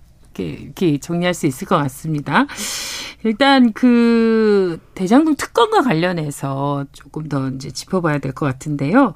민주당과 이제 이 대장동 특검과 관련해서도 겹치는 부분도 있다. 대장동 특검을 일단 하자라는 부분에 있어도 음, 뭐 동의하는 것 같은데 디테일한 부분에 있어서는 조금 차이가 있는 것 같습니다. 이 민주당과 그 다른 목소리를 내는 것 중에 하나가 이제 50억 클럽과 관련해서 한정해서 이 특검을 하자라는 게 정의당 입장인 거죠. 네, 이게 좀 설명을 해드리자면 네. 정의당의 50억 클럽과 민주당의 대장동 특검은 어, 수사 대장과 그리고 또 특별 검사 임명 절차가 다르거든요. 네네. 네. 정확하게는 화천대유와 성남의 뜰 50억 클럽 의혹 음. 그리고 그 사건 관련자의 불법 행위 또 그리고 그 사건 사업자금 관련 불법 행위 네. 그리고 그 수사 과정에서 인지된 모든 사건이 이제 저희가 대상으로 하고 있습니다. 네. 그 이제 그, 그 50억 클럽에 관해서 한정돼서 이제 이렇게 조사를 하는 건데, 그, 사실 이제 이런 부분을 이야기하면 민주당에서는 야, 이 대장동 특검인데 이게 시작부터 지금 짚고 넘어가야 되는 거 아니냐. 그 부산저축은행 불법 대출 이거 봐주기부터 시작해서 그때 그 당시 주인 검사였던 윤석열 대통령과 박영수 특검 관계까지 이게 이제 다 시작부터 조사가 돼야지 진정한 의미의 대장동 특검이라고 할 수 있지 않나. 그래야지 진실을 조금 한 발짝 더 다가갈 수 있다. 이런 입장인 것 같은데 그 이게 아까 이제 그렇게 좀 다르다라고 하는 이 입장의 차이가 음. 벌어지는 이유는 뭘까요? 저희는 이게 순서상 이걸 먼저 하게 되면 오히려 부작용이 크지 않을까 하는 걱정도 아, 하는 거거든요.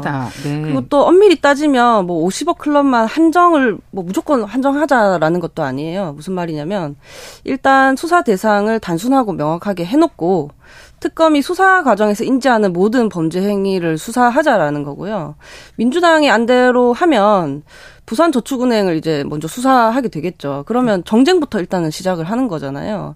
순서가 그러면 조금 이렇게 되면 안 되지 않을까 하는 생각이 드는 거고 지금 국민들께서 공분하고 있는 화천대유와 그리고 성남의뜰 관계자들 그리고 대법원과 공찰 검찰의 고위공직자 출신 혐의자들에 대한 이 제 식구 감싸기 이런 부분에 대해서 국민들께서 공분을 하고 계시잖아요. 네. 이것부터 하다 보면 아마 순리대로 풀릴 거라고 저희는 생각을 하고 있습니다. 아, 그렇게 사실은 이제 그 특검의 내용이 말씀하신 대로 순서가 다를 뿐이지 크게 다른 건 아니다라고 이해해도 됩니까? 우선 이게 발의만 하고 끝나는 게 아니라 실제로 이제 실행이 되어야 하는 거기 때문에 서로 합의할 수 있는 부분부터 차근차근 해 나가자 뭐 그런 취지로 봐주시면 아, 좋을 것 같아요. 그 민주당식의 네. 그런 대장동 그 광범위한 수사를 요구하는 특검에서는 좀 어려운 점이 있을 수도 있으니까 오히려 순서를 바꿔서 조금 집중해서 해보자 이런 의미로 이해되는 네, 그리고 당장 이제 보이는 것들이 있기 때문에 네. 그 국민들께서도 더 많은 공감대를 가져주시지 않을까 하는 아. 생각도 들고요. 알겠습니다.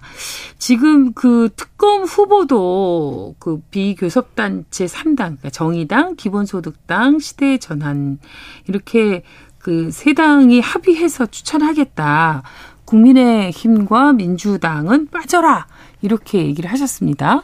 네, 뭐 어찌 보면 좀 당연한 주장인데요. 지금 이제 민주당은 이재명 대표 그리고 국민의힘은 뭐 곽상도 의원 등 좀 두 당의 인사들이 네. 연루되어 있거나 연결되어 있는 경우가 있거든요. 그래서 사건을 좀 분명히 수사하려면 그리고 국민들께서 보시기에 뭐 공정성, 중립성이 충분히 있다라고 이렇게 봐주시려면 두 당에서 좀 자유로운 인사가 추천되는 게 어, 지- 훨씬 더 상식적이지 않은가 네. 생각합니다.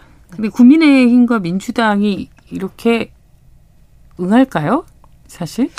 우선 두 당이 공히 50억 클럽에 대해서 뭐 잘못되었다, 수사가 필요하다라고 뭐 과거의 메시지들을 훑어보면 말을 하고 있는 상황이고요. 네. 그것에 대해서 국민적 상식으로 혹은 또 많은 공감대를 사면서 이 일을 진행하고자 하는 것이 진심이라면 이런 이렇게 중립성을 확보하는 일에도 조금 더 협조를 해야 하지 않을까 네, 봅니다. 네, 알겠습니다. 어, 김건희 특검 관련해서 지금 이제 아까 이야기하신 대로 검찰 수사가 먼저다 이렇게 이제 말씀을 하셨는데요. 지난 금요일 날 이제 권오수 전 회장을 비롯해서 도이치 모터스 주가 조작 사건 관련자에 대한 1심 그 법원 판결이 이제 나왔지 않습니까?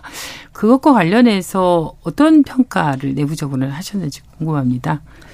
이건 이제 총체적 검찰의 무능이죠. 당연한 게 2020년 10월 당시에 추미애 법무부 장관이 윤석열 겸, 검찰총장에게 수사 지휘를 한 뒤에 이게 본격화되기 시작했잖아요. 네. 근데 그 이후 상황이 문재인 정부와 윤석열 그 총장의 한판 승부부터 시작해서 그 윤석열 총장이 제1야당의 어떤 대권 후보가 되고 당선까지 되는 이 역동적인 정치 상황 아래서 수사를 한 거잖아요. 그렇기 때문에 그 소위 정치 검찰이 좀 제대로 일을 했을 리가 없지 않, 없다. 뭐 그런 생각이 네. 들었고 그럼에도 불구하고 또 권오수 재판을 통해서 또 많은 것이 드러났지 않습니까? 김건희 여사가 1차 주가 조작뿐만이 아니라 2차 주가 조작에도 권오수와 더불어 등장한다는 거. 네, 공소시효가 남았다는 뜻이죠. 그리고 또 재판에서 보면 김건희 여사가 주식 매수를 직접 주문한 정황이 담긴 녹취록이 나왔고 네. 작전업체 컴퓨터에는 김건희라는 엑셀 파일도 있었다는 거고요. 네. 이게 단순 전주가 아니라 주가 조작에 개입한 의혹이 충분히 제기될 수 있는 대목이잖아요. 네, 네. 그러면 이제 검찰이 김건희 여사를 수사하지 못할 명분이 없거든요, 명분이. 음. 수사를 해야죠. 네. 아, 오히려 이제 그 판결문에 언급되었듯이 이런 것, 그, 김건희 여사가 관련돼 있다라는 것이 나왔으므로 검찰이 이제 오히려 수사를 할 명분이 생겼다. 이렇게 정리를 해 주셨는데, 김건희 여사 계좌를 그 활용해서 이제 주가 조작에 가담한 그게 아니다라는 입장을 오늘 이제 대통령실에서도 이런 식으로 내놓고 있거든요. 그런 문제에 대해서는 어떻게 생각하시는지요? 어, 대통령실이 근데 사법기관은 아니잖아요. 국민은 절대 그렇게 생각하지 않고요. 대통령실이 내렸어야 할 수사 가이드라인, 뭐 이렇게 말하면 될지 모르겠지만, 그 수사 가이드라인은 내 안에는 무죄다가 아니라, 내 안에도 수사해라, 공명, 공정하게 였어야 하지 않나 싶습니다. 네. 그 이제 그럼 하여간 이제 이런 문제가 잘 안 되고 있는데 이런 입장을 내놓은 이제 대통령실에 대한 입장은 뭐 특별히 정리된 건 없으신 건가요? 뭐 현, 현재까지 저희 이제 당에서 뭐 말씀하시는 건가요? 네. 뭐이 정도 선에서 저희가 답변 드릴 수 있을 것 같습니다. 네, 알겠습니다. 그 여전히 지금 소환 통보 소식이 없어요. 이렇게 이제 명백한 증거가 나왔다. 이제 검찰이 수사하지 않을 수 없다라는 이야기를 하셨음에도 불구하고 검찰이 김건희 여사 수사를 지금까지도 제대로 할까? 그리고 지금 소환조차도 하지 않고 있는데 이게 과연 잘 될까? 이런 궁금증이 아무래도 그리고 의 문점이 계속 생기고 있거든요. 이런 식으로 계속해서 이제 해야 됨에도 불구하고 소환 조사가 안 되게 되면 어떻게 특검 해야 되는 거 아닐까요? 어떻습니까? 이제 제1야당 대표의 구속 영장도 치겠다는 검찰이지 않습니까? 네. 기본은 이제 검찰이 성역 없이 소환 수사를 즉각해야 한다라는 거고요. 네. 검찰이 김건희 여사에 대해서 소환 없이 무혐의 처분을 하겠다는 입장을 공식적으로 밝히거나 뭐 소환도 없고 무혐의 처분도 없이 시간만 이렇게 지연시키는 뭐 이런 부실한 수사를 계속 이어간다면 그때는 또 정의당에서 저희가 이제 연석회의라는 것이 있습니다. 뭐 이런 네. 네, 회의를 또 통해서 다시 한번 판단을 해야 하지 않을까 싶습니다. 네. 다시 한번 이제 그 부분에 대해서 좀 판단을 해보시겠다라는 이야기를. 네, 우선은 네, 성령 없는 소환 수사를 현재는 네, 촉구하고 있습니다. 네.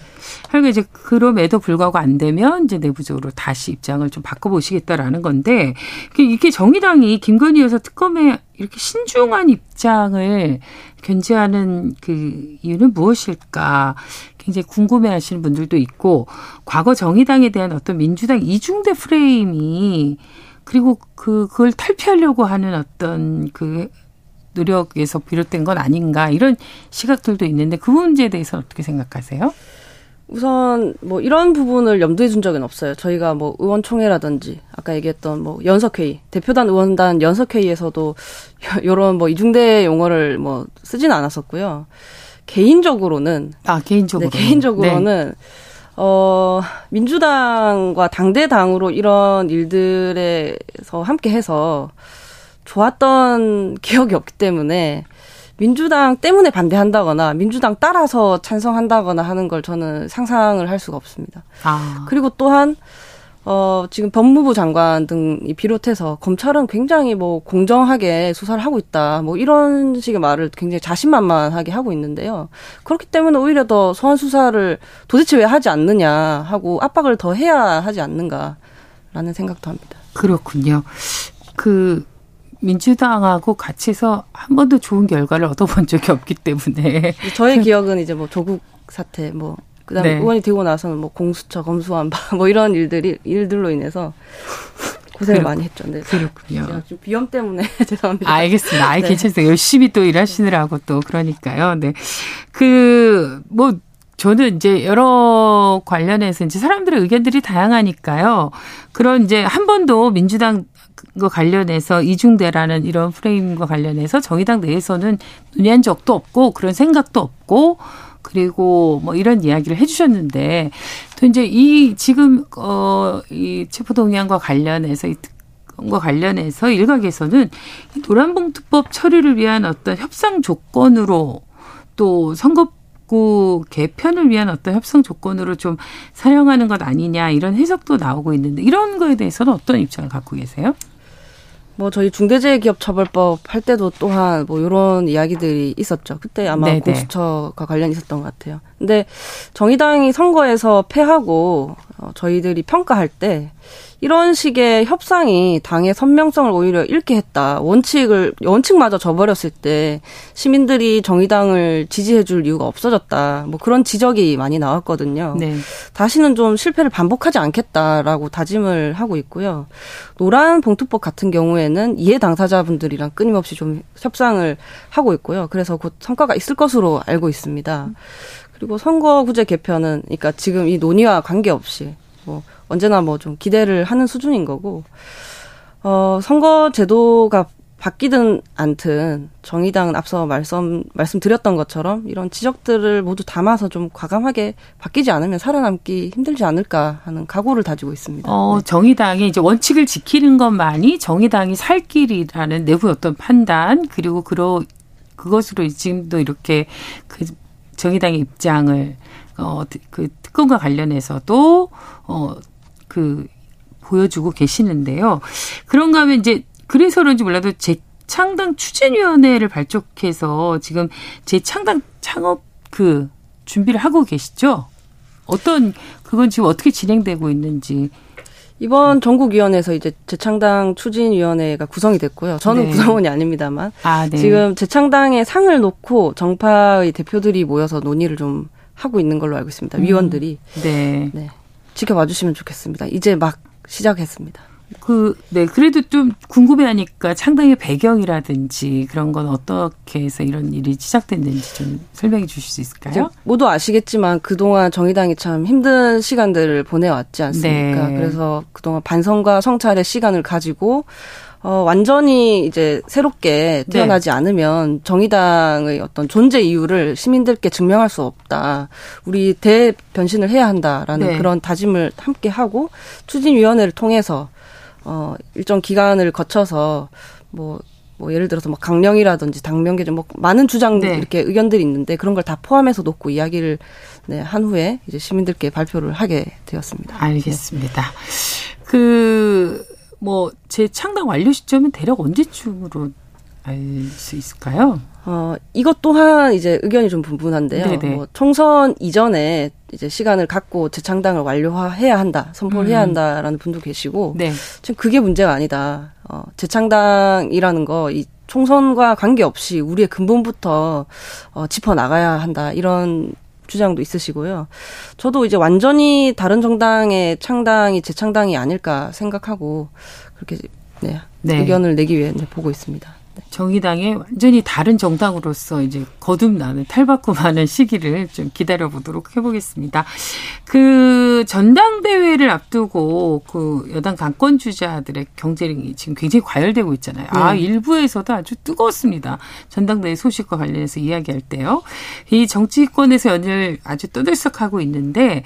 그, 뭐, 흔히 윤심 후보라고 뭐 일컬어지는 김기현 후보의 의 탄핵 발언이 정말 논란이 되고 있는데요. 그 문제에 대해서 어떻게 생각하시는지요? 아, 저는 좀 농담 삼아서 이럴 거면 뭐 당, 당대표를 대통령 임명을 하거나 뭐 후보 한 명만 남기는 컷오프를 하는 게 낫지 않나라는 말을 하곤 했는데요.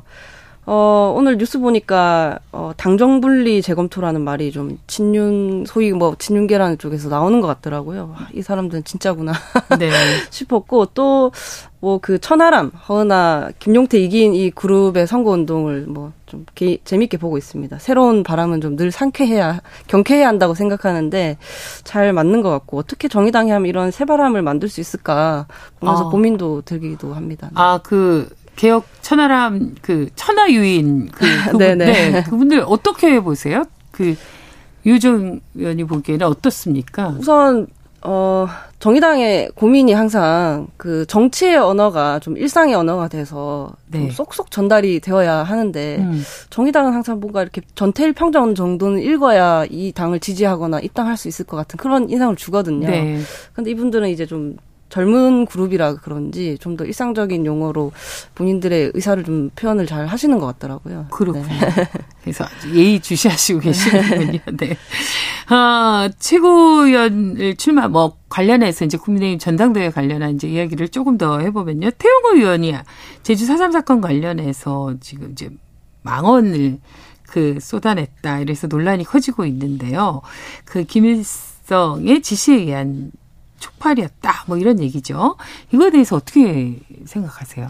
다급하신 것 같아요. 최고위원은 하고 싶은데 음. 지지하는 사람이 없으니까 다급하신 게 아닌가 싶은데 이렇게 좀 세상 모든 아픔을 쿡쿡 쑤셔야 직성이 풀리는 것 같은 태도로 어, 행하시면 행동하시면 안 되지 않을까 싶거든요. 뭐 다들 아시겠지만 이, 이건 이제 법적으로도 정의가 끝난 그렇죠. 사안이잖아요. 네. 뭐좀 짧게 얘기하자면 그 4월 1948년 4월 3일에 그 사태를 포함해서 일정 기간 동안 제주에서 발생한 무력 충돌과 진압 과정에서 네. 주민들이 희생된 음. 사건이잖아요. 그런데 이걸 이런 식으로 이야기를 하시면 그렇죠. 그럼에도 불구하고 이제 태영호 의원은 북한 대학생 시절부터 이제 그4.3 사건을 유발한 장본인 김일성이라고 배웠다. 지금도 그렇게 생각한다라고 얘기를 하고 있거든요. 그 부분에 대해서는 어떻게 생각하세요? 아, 누구한테 배웠냐? 네. 아니, 네. 여기서 지금, 배운 건 지금 아니니까. 21세기라는 걸 아셔야죠. 이제 법안을 좀 법안이라든지 좀영 컨텐츠를 좀 다시 보고 배우셔야겠는데요. 알겠습니다. 업데이트가 네. 필요하신 분이네. 네. 네, 아주 솔직한 인터뷰를 해주셨습니다. 지금까지 정의당 원내대변인 유정 의원과 함께했습니다. 네, 오늘 조지 출가하셨습니까? 인터뷰는? 네, 오랜만에 불러주셔서 감사합니다. 네, 알겠습니다. 자주 뵙겠습니다. 네, 고맙습니다. 감사합니다. 아, 실시간 교통정보 알아보고 오겠습니다. 교통정보센터 김- 김한나 씨.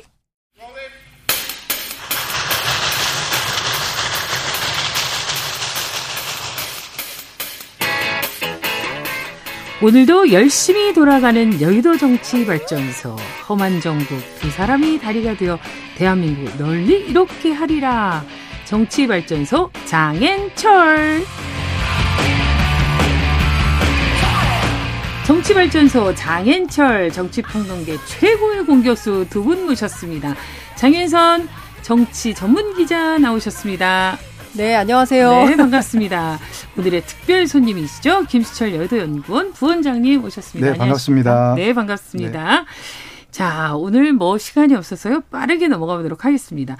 국민의힘 38 전당대회에 출마한 당대표 와 최고위원 후보들 오늘 이제 부산에서 합동 연설회를 진행했습니다. 연설 내용은 어땠고 현장 분위기는 어땠습니까? 네, 열기가 굉장히 뜨거웠다고 하고요. 네. 사실 중간 중간에 뭐 윤석열 어퍼컷 세레모니도 있고 부산 아. 부산 갈매기 노래도 함께 또 부르는 후보도 있고 그래가지고 뭐 축제였네요. 아, 이제 그렇긴 한데 그래도 이제 당 대표로 나온 김기현 후보는 그 탄핵 논란이나 이런 것들을 의식했는지 그렇죠. 좀 네. 본인의 이제 과거에 그 울산 광역시장 경력을 들어가지고 또 민생 챙기는 모습을 좀 보여주셨고요. 네. 그리고 그 안철수 후보 같은 경우에는 이제 본인이 이 당에서 뼈를 묻겠다. 그리고 음. 본인의 그 부인이신 김미경 씨가 그동안 당을 한 번 당적을 한 번도 안 가졌는데 네. 이번에 당적을 가졌다고 하면서 그 지지를 호소하기도 했었습니다. 아 그렇군요. 네 그리고 이제 최고위원은 두 분이 좀 이색 후보들이 있었거든요. 네. 한 분은 이제 태용호 의원이라고 그 탈북한 외교관 그렇죠. 네, 잘 알고 이제 있습니다. 그 태영호 의원께서 사삼 논란을 여전히 좀 이어가셨고 네. 그러면서도 연설은 대단히 잘했다는 평가를 받았고요. 그리고 또 민영삼 후보는 그 최고위원 후보는 원래 당적이 그 민주당 쪽이었잖아요. 네. 근데 이제 호남의 강, 그 민주당의 강을 건너가지고 이제 여기 오게 돼서 온 기순 용사다 그러면서 생각보다 예전에 그 전통적인 방식의 연설을 해가지고 그 호응을 많이 얻었다고 합니다. 음. 예. 그렇군요. 근데 이제 전반적인 이제 분위기는 김기현 후보가 아무래도 이제 텃밭 안방이지 않습니까? 그렇죠, 이제 경남 그렇죠. 울산 이제 경남 네. 지역이기 때문에 그래서 이제 그 캠프의 관계자들이 이제 등판에 음. 당 대표 김기현 이렇게 쓴 빨간 조끼를 쫙 입고 일렬로 입장을 하고 네. 새를 과시한 새를 거죠. 과시한 네. 거군요. 네. 여기는 내 땅이야 이런 어. 걸 이제 보여주는 차원에서 사실 그것도 많이 위축될 것 같아요. 다른 그런데 후보들이. 그 지난 네. 제주 경선 때하고 비교를 하면은 네. 확실히 국민의힘 당원들이 많구나. 그러니까 음. 규모 가 달랐습니다. 엄청나게 큰, 어, 이제 그 장소에서 굉장히 많은 당원들이 모여서 이제 그, 저, 저 프로모션을 했는데 그 전반적으로 보면 김기현 후보는 그렇게 막 세를 과시를 하고 네. 또 안철수 후보 측에서는 그래도 우리는 어 계속적으로 어뭐 뭡니까 저기 뭐죠? 그러니까 하루 아침에 뭔가 큰 거를 쌓을 수는 없지만 그래도 적극적으로 어, 해나가겠다. 뭐 이런 음. 차원에서 이제 얘기를 하고 그리고 또 이제 두 사람 천하람 황교안 계속해서 이제 본인들의 에, 이 입장을 설파하고 뭐 이런 분위기였는데요. 큰 틀에서 보자면 어찌됐든 어, 김기현 분위기로 몰아가는 분위기였지만 네. 뭐 주눅지지 않으려고 애쓰는 이런 모습도 보였다. 아, 이런 분야 분석도 가능할 것 같습니다. 본인이 이제 부울경 출신 혼자 나온 그렇죠. 당대 후보여서 텃밭이니까요. 네. 굉장히 네. 강조했고요.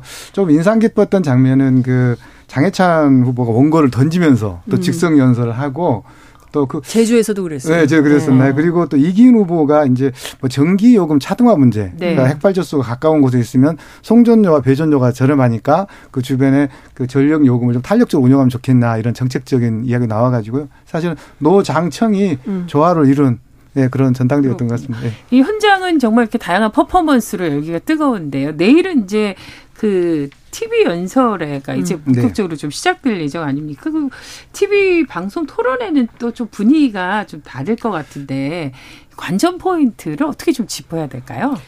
그러니까 어찌됐든 이번 전당대회는 초반부터 탈당, 탄핵 이렇게 이를테면은 나와서는 안 되는 금기어들이 계속적으로 출몰을 하면서 그러니까 이게 전당대회 네. 자체가 굉장히 이제 격한 말폭탄. 전대가 초반부터 형성이 됩니다. 그래서 초반 판세부터 굉장히 이제 뜨겁게 전쟁 비슷하게 음. 이제 분위기가 가고 있는데요.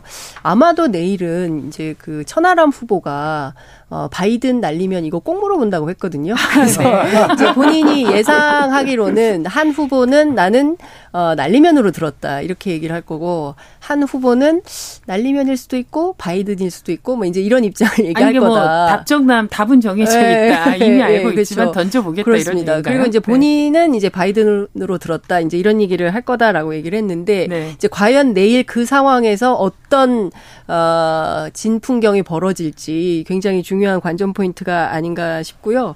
지금 어찌됐든 김기현 후보 같은 경우에는 본인 스스로 보수 정치인의 정체성을 굉장히 강조하면서 어, 안철수 후보에 대한 검증을 좀 세게 할 것 같습니다. 이제 이른바 색깔론 논쟁이 벌, 펼쳐질 수도 있다 이렇게 생각이 좀 되는데 이제 과거에 했던 뭐 신영복 선생님 관련된 네. 문제 그리고 또 하나는 소위 이제 김대중 대통령의 햇볕 정책에 대한 안철수 후보의 입장 그리고 어, 사드 배치 때문에 여러 가지 논란이 있었는데 그 문제에 대한 입장은 뭔지 이를테면은 외교안보 정책까지 다양한 층위에서 안철수 후보에 대한 공격이 상당히 있을 걸로 보이고요. 그러니까 천하람 후보의 위트 있는 이런 질문들과 네. 그 다음에 이제 안철수 에, 누굽니까 김기현 후보와 안철수 후보 간의 이제 진땀 빼는 이런 정체성 논란 이런 것들을 보면서 과연 당원들이 어떤 판단과 평가를 할지 좀 지켜봐야 될 것 같습니다. 전 국민이 듣기 평가를 했는데 내일 드디어 정답이. 나올지도 모르겠네요. 네. 이제 한 가지 좀 더 덧붙이자면 아마 내일 공천과 관련해서 이야기들이 많이 나올 것 음, 같아요. 공천이요? 아, 왜냐- 예민한 문제인데요? 네, 예민한 문제죠. 왜냐하면 네. 이 부분은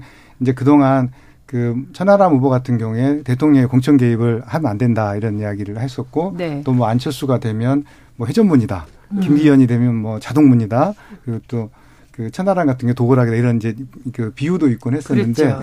결국은 수도권에서 어떤 후보가 나와야 승리하느냐, 음. 수도권 선거에서 어떤 당 대표가 나와야 승리할 수 있는지를 아마 공천과 연관되어서 논란이 될 것 같고요. 한 가지 그 에피소드는 그 천하람 후보가 그 황교안 후보에게 부정선거를 토론회를 하자고 했는데 네. 황교안 대표 반응이 그냥 내일 TV 토론에서 같이 하자 뭐 이렇게 하셨다고 합니다. 네네네. 그 뭐 지금 이제 전당대회 관련해서 여러 가지 이제 그 논란이 뭐 계속 끊이지 않고 있는데 그 중에 제일 크게 지금까지도 훅폭풍이 있는 게 김기현 후보의 대통령 탄핵 발언이 아닐까 이런 생각을 해보는데요. 장재원 의원이 또 등판을 했습니다. 네. 장재원 의원이 당정이 분리돼서 계속 충돌됐을 때 정권이 얼마나 큰 부담이 됐고 정권이 얼마나 힘들어졌는지를 강조한 발언이다 이러면서 이제 옹호에 나섰어요 또. 네. 그 이제 이번 전당대회의 중요한 포인트인 것 같아요. 그러니까 네. 당정 분리냐, 당정 일체냐, 뭐 이런 논쟁이 계속 정치권에 어제 오늘 뜨겁게 이제 붙고 있는데요. 어, 경우에 따라서 당정이 일치될 수도 있고 또 분리될 수도 있고 그, 그게 중요한 포인트는 아닌 것 같아요. 그러니까 중요한 것은 어, 당과 정부, 당과 청와대, 아니죠. 당과 대통령실이 수직적인 관계냐, 아니면 수평적인 관계냐, 이게 굉장히 중요한 포인트 아니겠습니까? 그러니까 예컨대 수평적 관계라면 당이 생각하는 정치의 방향, 네. 뭐 이런 것들을 어, 대통령실에 건의하고 그리고 지금 민심의 분위기가 이렇지가 않습니다. 이 민심을 반영해서 난방비 문제 같은 거 빨리 해결해야 됩니다. 뭐 이런 것들이 좀 해결이 돼야 되는데 네. 수직적인 상하 관계라면 대통령실이 요구하는 내용을 오더를 내리면 그것을 이행하는 조직에 예컨대 이제 하명부대처럼 되거든요. 음. 근데 당정 분리를 잘못 이해를 하고 있는 것 같습니다. 그러니까 당과 정부, 당과 대통령실이 서로 상호 간에 견제하고 균형을 맞추고 협력 관계로 가야 되는데 네. 대통령실 입장에서는 우리가 얘기하는 것을 잘 이행해줘. 뭐 우리가 부탁하는 것을 잘 니네가 따라줘 이런 방식이라면 당이 이것을 받아서 그대로 어, 할 거냐 저는 이거는 당 내부에 고민도 있을 것 같고요 특히 이제 총선을 앞두고 있기 때문에 어 총선 전략이 굉장히 중요한데 여기에도 예컨대 대통령실이 이런 방향으로 해줘 예컨대 뭐 공천 명단을 디밀고 네. 이 방식대로 해줘라고 했을 때 과연 그걸 다- 그 받아들일 수 음. 있을지 없을지 굉장히 고민들이 많이 있을 거다라는 네. 좀 듭니다. 이제 장제원 의원의 발언은 사실은 어떻게 보면 약간 이제 탄핵 논란으로 정국이 너무 뜨거워지니까 네. 약간 이제 조금 당, 시키는 차원에서 당정 분리냐, 당정 일체냐 이런 얘기가 나온 것 같은데요. 저는 조금 그 각도를 달리해서 보면 삼권 분립 국가에서 당정 일체를 이룬다는 것은 약간 좀 모순적 부분이 있는 것 같고, 그 다음에 저희가 그 총리라든가 또 저희 당 소속의 국회의원들이 내각에 가 있지 않습니까? 네. 이런 상황에서 또 그 당정 분리를 이야기하는 것도 약간 모순적인 것 같다. 그래서 어떻게 보면 요즘 나오는 개념이긴 하지만 당정 융합, 당정 통합이라고 하는 방식으로 좀 문제를 풀어내면 어떨까. 이것은 이제 꼭 저희 당만의 문제가 아니고 민주당도 과거에 엄청나게 고통을 겪었거든요. 2002년도에 그 노무현 대통령께서는 당정 분리를 공약으로 내세우고 대통령이 되셨는데 이걸 해보니까 생각보다 어려움이 많았던 거예요. 중간에 뭐 김근태 그 의원 같은 경우에 계급장 떼고 한 붙자고 해서 막또 네, 싸움도 네, 붙고 또 네. 중간에 그 당이 지도 체제가 일곱 번인가 계속 바뀌었지 않습니까? 음. 결국은 이게 그 어느 당만의 문제가 아니고 대통령이 좀 강한 우리 국가에서 음. 당과의 관계는 여전히 숙제였던 것 같고 저희도 요즘 요즘 어려움과 국민들의 좀 불편한 시선을 받고 있긴 하지만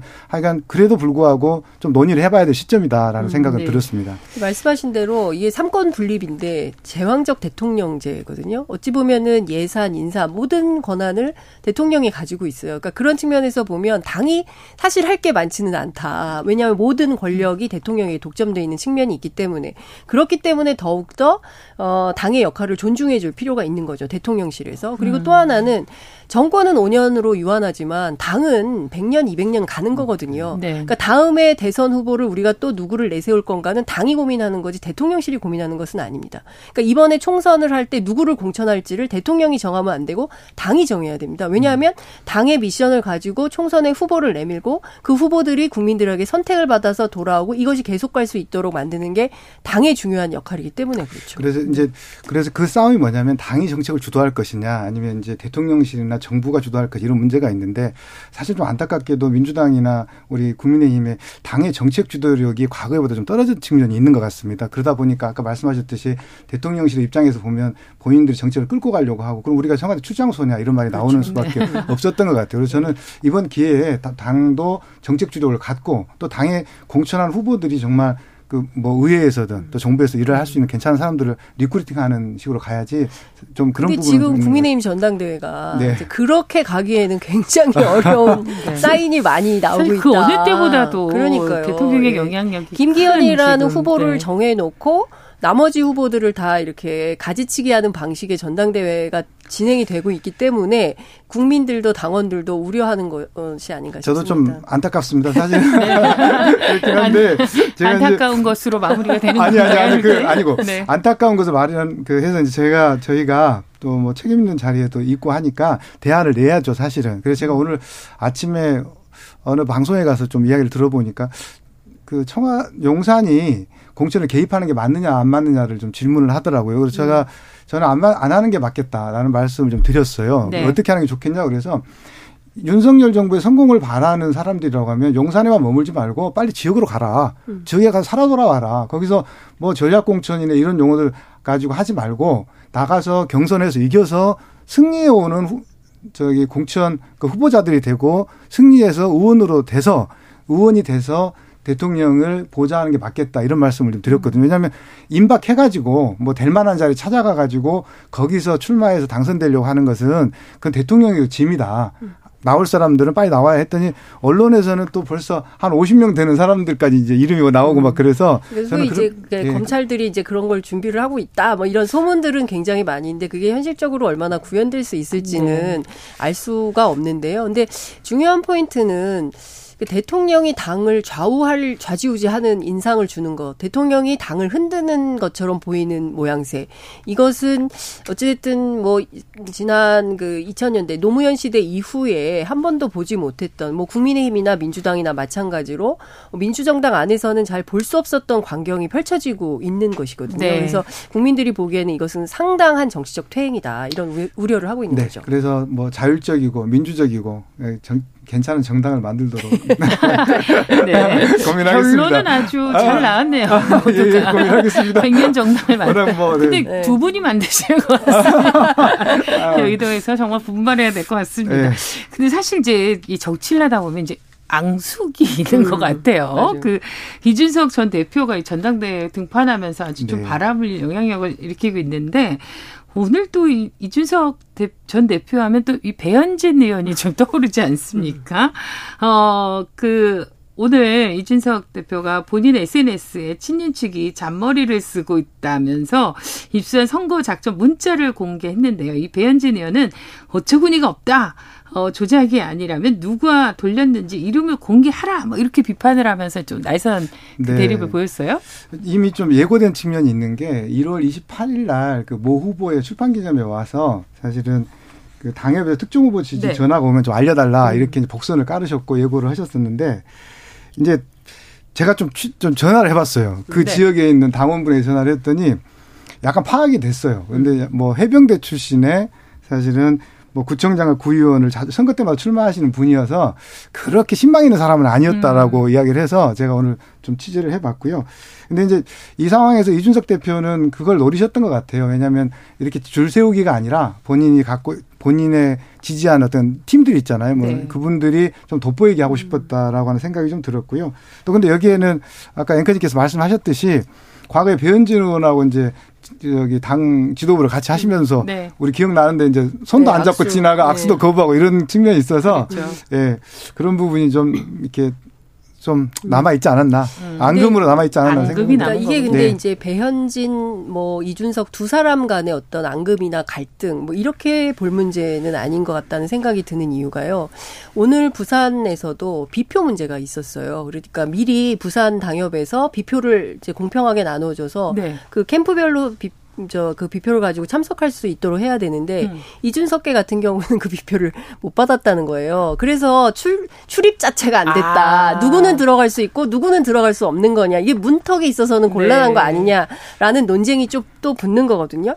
그러니까 끊임없이 누군가를 향해서 줄을 세우고, 이 줄에 서지 음. 않는 사람들은 배척당하는 형식의 이런 전당대회가 돼서는 곤란한 거 아니냐라는 얘기를 하고 있다는 생각이 좀 들고요. 그러니까 조작이 아닌 게 확 인이 된 거잖아요. 네. 어떤 당원이 실제로 송파구에 한 당원이 어 뭐 이런 일을 한 건데 관련해서 김기현 캠프에서는 이거 가짜 뉴스다, 조작이다, 음. 사실이 아니다. 이제 이런 얘기를 하고 있거든요. 근데 뭐 선거 과정에서 뭐 이러저러한 이슈들이 생기고 그것에 대한 뭐 해명과 논쟁 이런 게 번질 수는 있는데 어쨌든 공평하다. 선거가 공평하게 진행되고 있다라는 것은 끊임없이 선관위가 어좀 뭐랄까 증명을 해내야 되는 것은 아닌가라는 생각이 네. 좀 들어요. 그 동의하고요. 사실 이제 이게 조, 그말 조직적이지 않았다고 하는 취지에서 아까 그 취, 제가 취재했던 걸 음. 말씀드렸던 거거든요. 네. 왜냐하면 우리는 이제 진짜 진짜로 그런 일이 있었는데도 불구하고 있었다고 하면 그것을 받아들여 용인해야 되지만 그렇지 않음에도 불구하고 이렇게 뭐 외람되긴 하지만 언론 플레이를 한다가 너무 침소 봉대에서 하게 되면 그게 좀 문제가 될 수 있다는 그런 차원의 지적이었습니다. 네. 어, 전 사실 이번 전당대회에서 황교안 후보가 아, 너무 존재감을 드러내지 못해서 그거 좀 궁금하긴 했는데요. 황교안 후보가 생명을 건 단식을 해봤나, 신념을 지키기 위한 삭발 해봤나, 선당 후사를 위해서 험지 출마를 해봤나, 저는 해봤다. 평생을 종북 좌파에 싸워서 그들을 무찌르기 위해서 평생을 노력했다. 이렇게 오늘 그 합동 연설회에서 얘기한 건데요. 어, 이, 이런, 뭐 이런 발언들이 얼마나 영향을 미칠 수 있을까요? 어, 저는 차라리 말을 하지 않았더라면 더. 왜냐하면 정치인의 말과 행동에는 일체성이 있어야 힘이 생기는데 네. 뭐 외람되긴 합니다만 대중들께서 그렇게 느끼지 않는다고 하면 차라리 말을 하지 않는 게 낫고요. 네, 그렇게 보여집니다. 사실 이제 언론을 통해서는 황교안 후보의 존재감이 잘 드러나지 않는다라고 네. 이제 평가할 수 있는데요. 실제로 제주 경선이나 이번 부산 경선 보면 현장에서는 황교안 후보 굉장히 뜨겁습니다. 아, 그래요? 그러니까 예, 뭐 이렇게 당원들이요, 그러니까 지지자들이 네. 무슨 커다란 대형 팻말을 가져와가지고 가장 이런 샤우팅을 많이 하는 그룹 중에 하나가 황교안 후보 측이에요. 아. 그렇군요. 그러니까 현장에서는 분위기가 매우 뜨겁다라는 말씀을 좀 드릴 수가 있고요. 음. 그리고 이제 본인이 이제 정통 보수 정당을 재건하겠다. 무슨 얘기냐면 지금 국민의힘은 정통 보수 정당이 아니다라는 차원에서 얘기를 하는 것이고 그래서 사이로 부정선거 얘기를 또 합니다. 근데 이에 대해서는 그 국민의힘 내부에 트라우마가 있어요. 그래서 어떤 황- 트라우마요? 부정선거가 아닌데 부정선거라고 계속 주장을 하니 이것을 어떻게 해야 될까 당대표 후보자가 그리고 전직 당대표가 음. 그리고 지난 총선에서 황교안 대표가 리더십을 잘 발현했다면 우리가 총선에서 졌을까 그렇지 않은 거 아니냐라는 네. 어, 반대 그룹들이 존재합니다 그렇기 때문에 어찌됐든 지금 어뭐 득표율을 공개하지 않아서 정확하게 알 수는 없지만 3, 4위 선을 왔다 갔다 한다는 이제 여러 가지 이제 소문들이 있어요. 그래서 뭐 여론조사 또 지표로도 그렇게 나오고 있기도 하죠. 그래서 이번 선거에서 두 자리를 할지 아닐지 요거는 좀 지켜봐야 될 관전 아. 포인트 같습니다. 또 다른 관전 포인트 두 자릿수냐 한 자릿수냐. 두 자릿수는 안 나올 겁니다.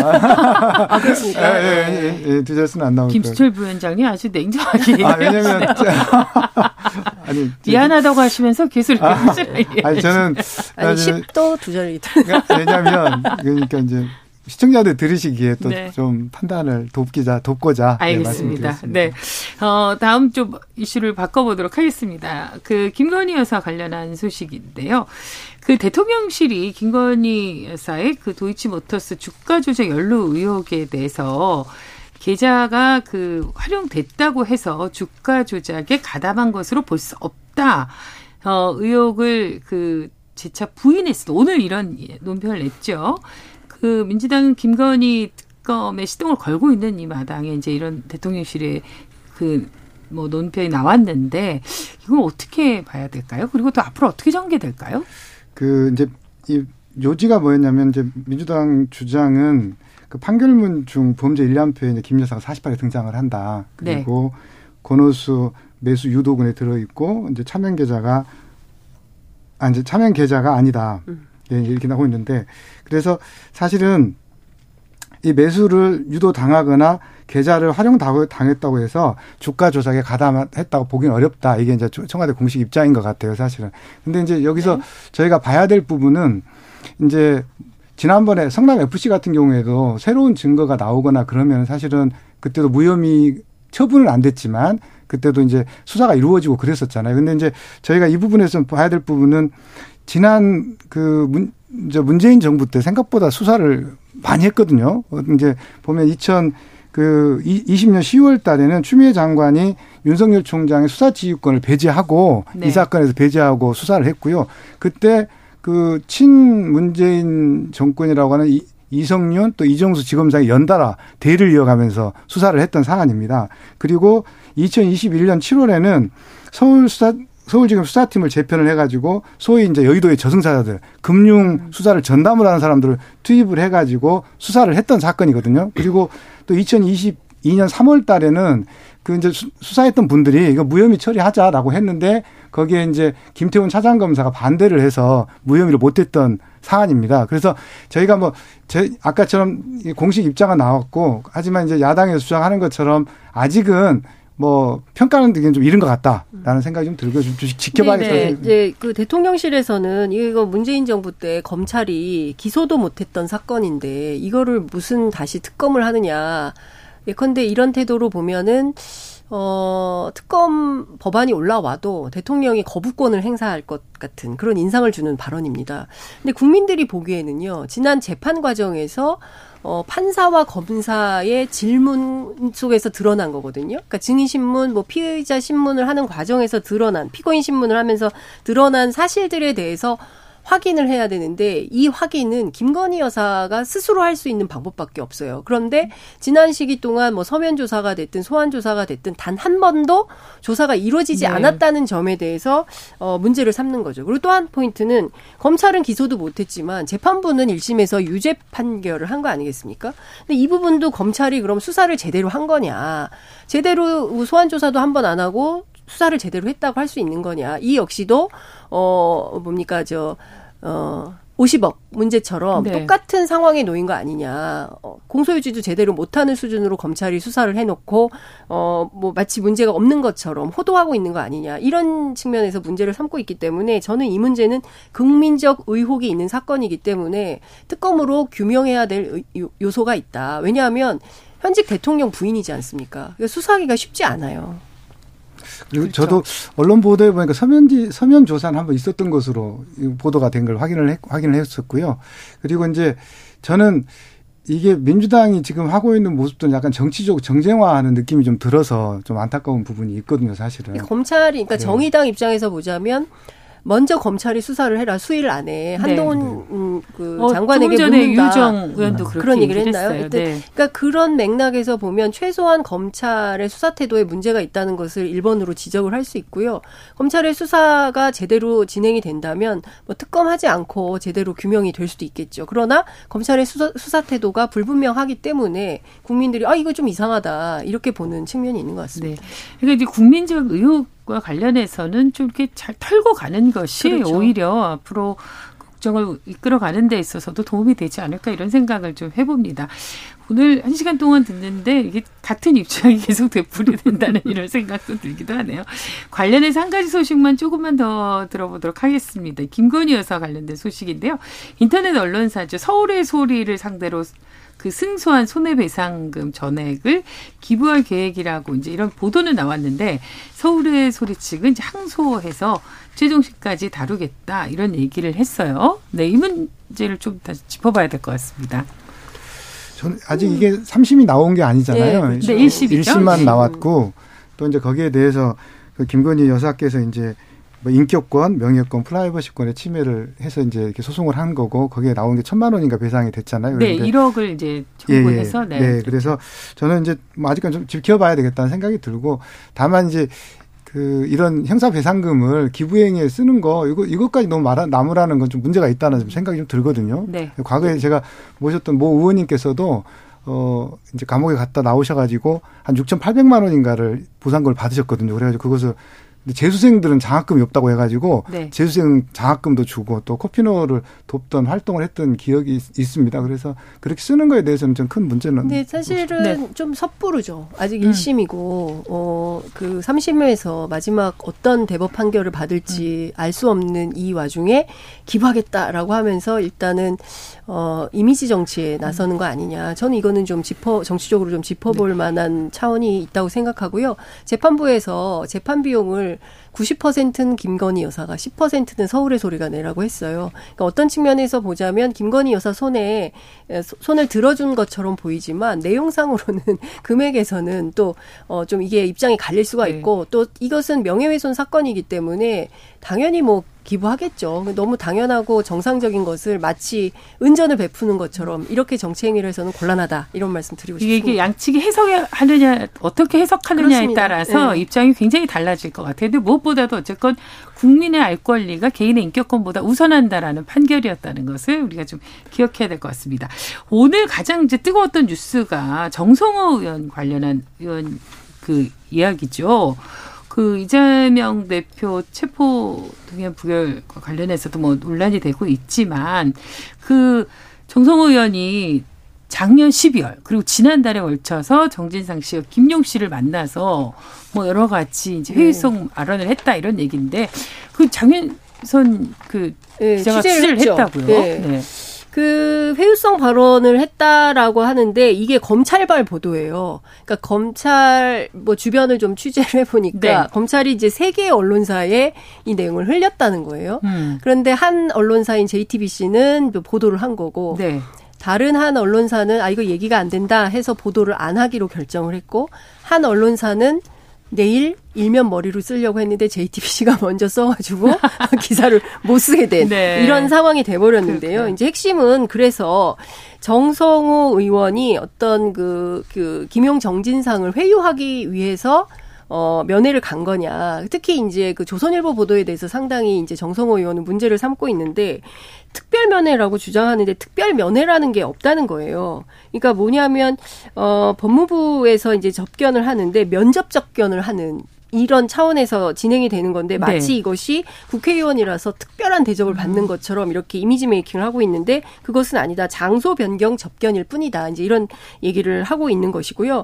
그리고 회유성이라고 주장을 하는데 회유가 아니라 사실 인간적 도의적 차원에서 찾아갔던 거다. 같이 일했던 정치적 동지이기 때문에 네. 어, 그리고 뭐 알리바이를 만들라고 했다는 건데 이 알리바이라는 것은 실제로 지금 검찰의 공소 내용이 좀 부실하기 때문에 그리고 또 일반 대중에게는 대단히 부정적인 의미로 어, 보이지만 실제로 이게 그 피의자 입장에서 장소하고 일시가 특정되지 않은 사건에 대해서는 구체적이고 분명하게 어, 본인이 기억을 해서 변호사한테 의존하지 말고 진술하는 것이 중요하다. 네. 이런 포인트를 강조해서 얘기를 했다는 거예요. 음. 근데 마치 어 다음에 대통령은 이재명이 될 텐데 이재명이 되면 너희들을 다 풀어줄 거야. 네. 그러니 계속 거짓말을 해. 이런 것처럼 검찰이 프레임을 짜고 있다. 음. 이것은 결과적으로 이재명 대표에 대한 구속영장 청구를 앞두고 바람을 좀 잡기 위한 차원에서의 보도를 흘린 거 아니냐.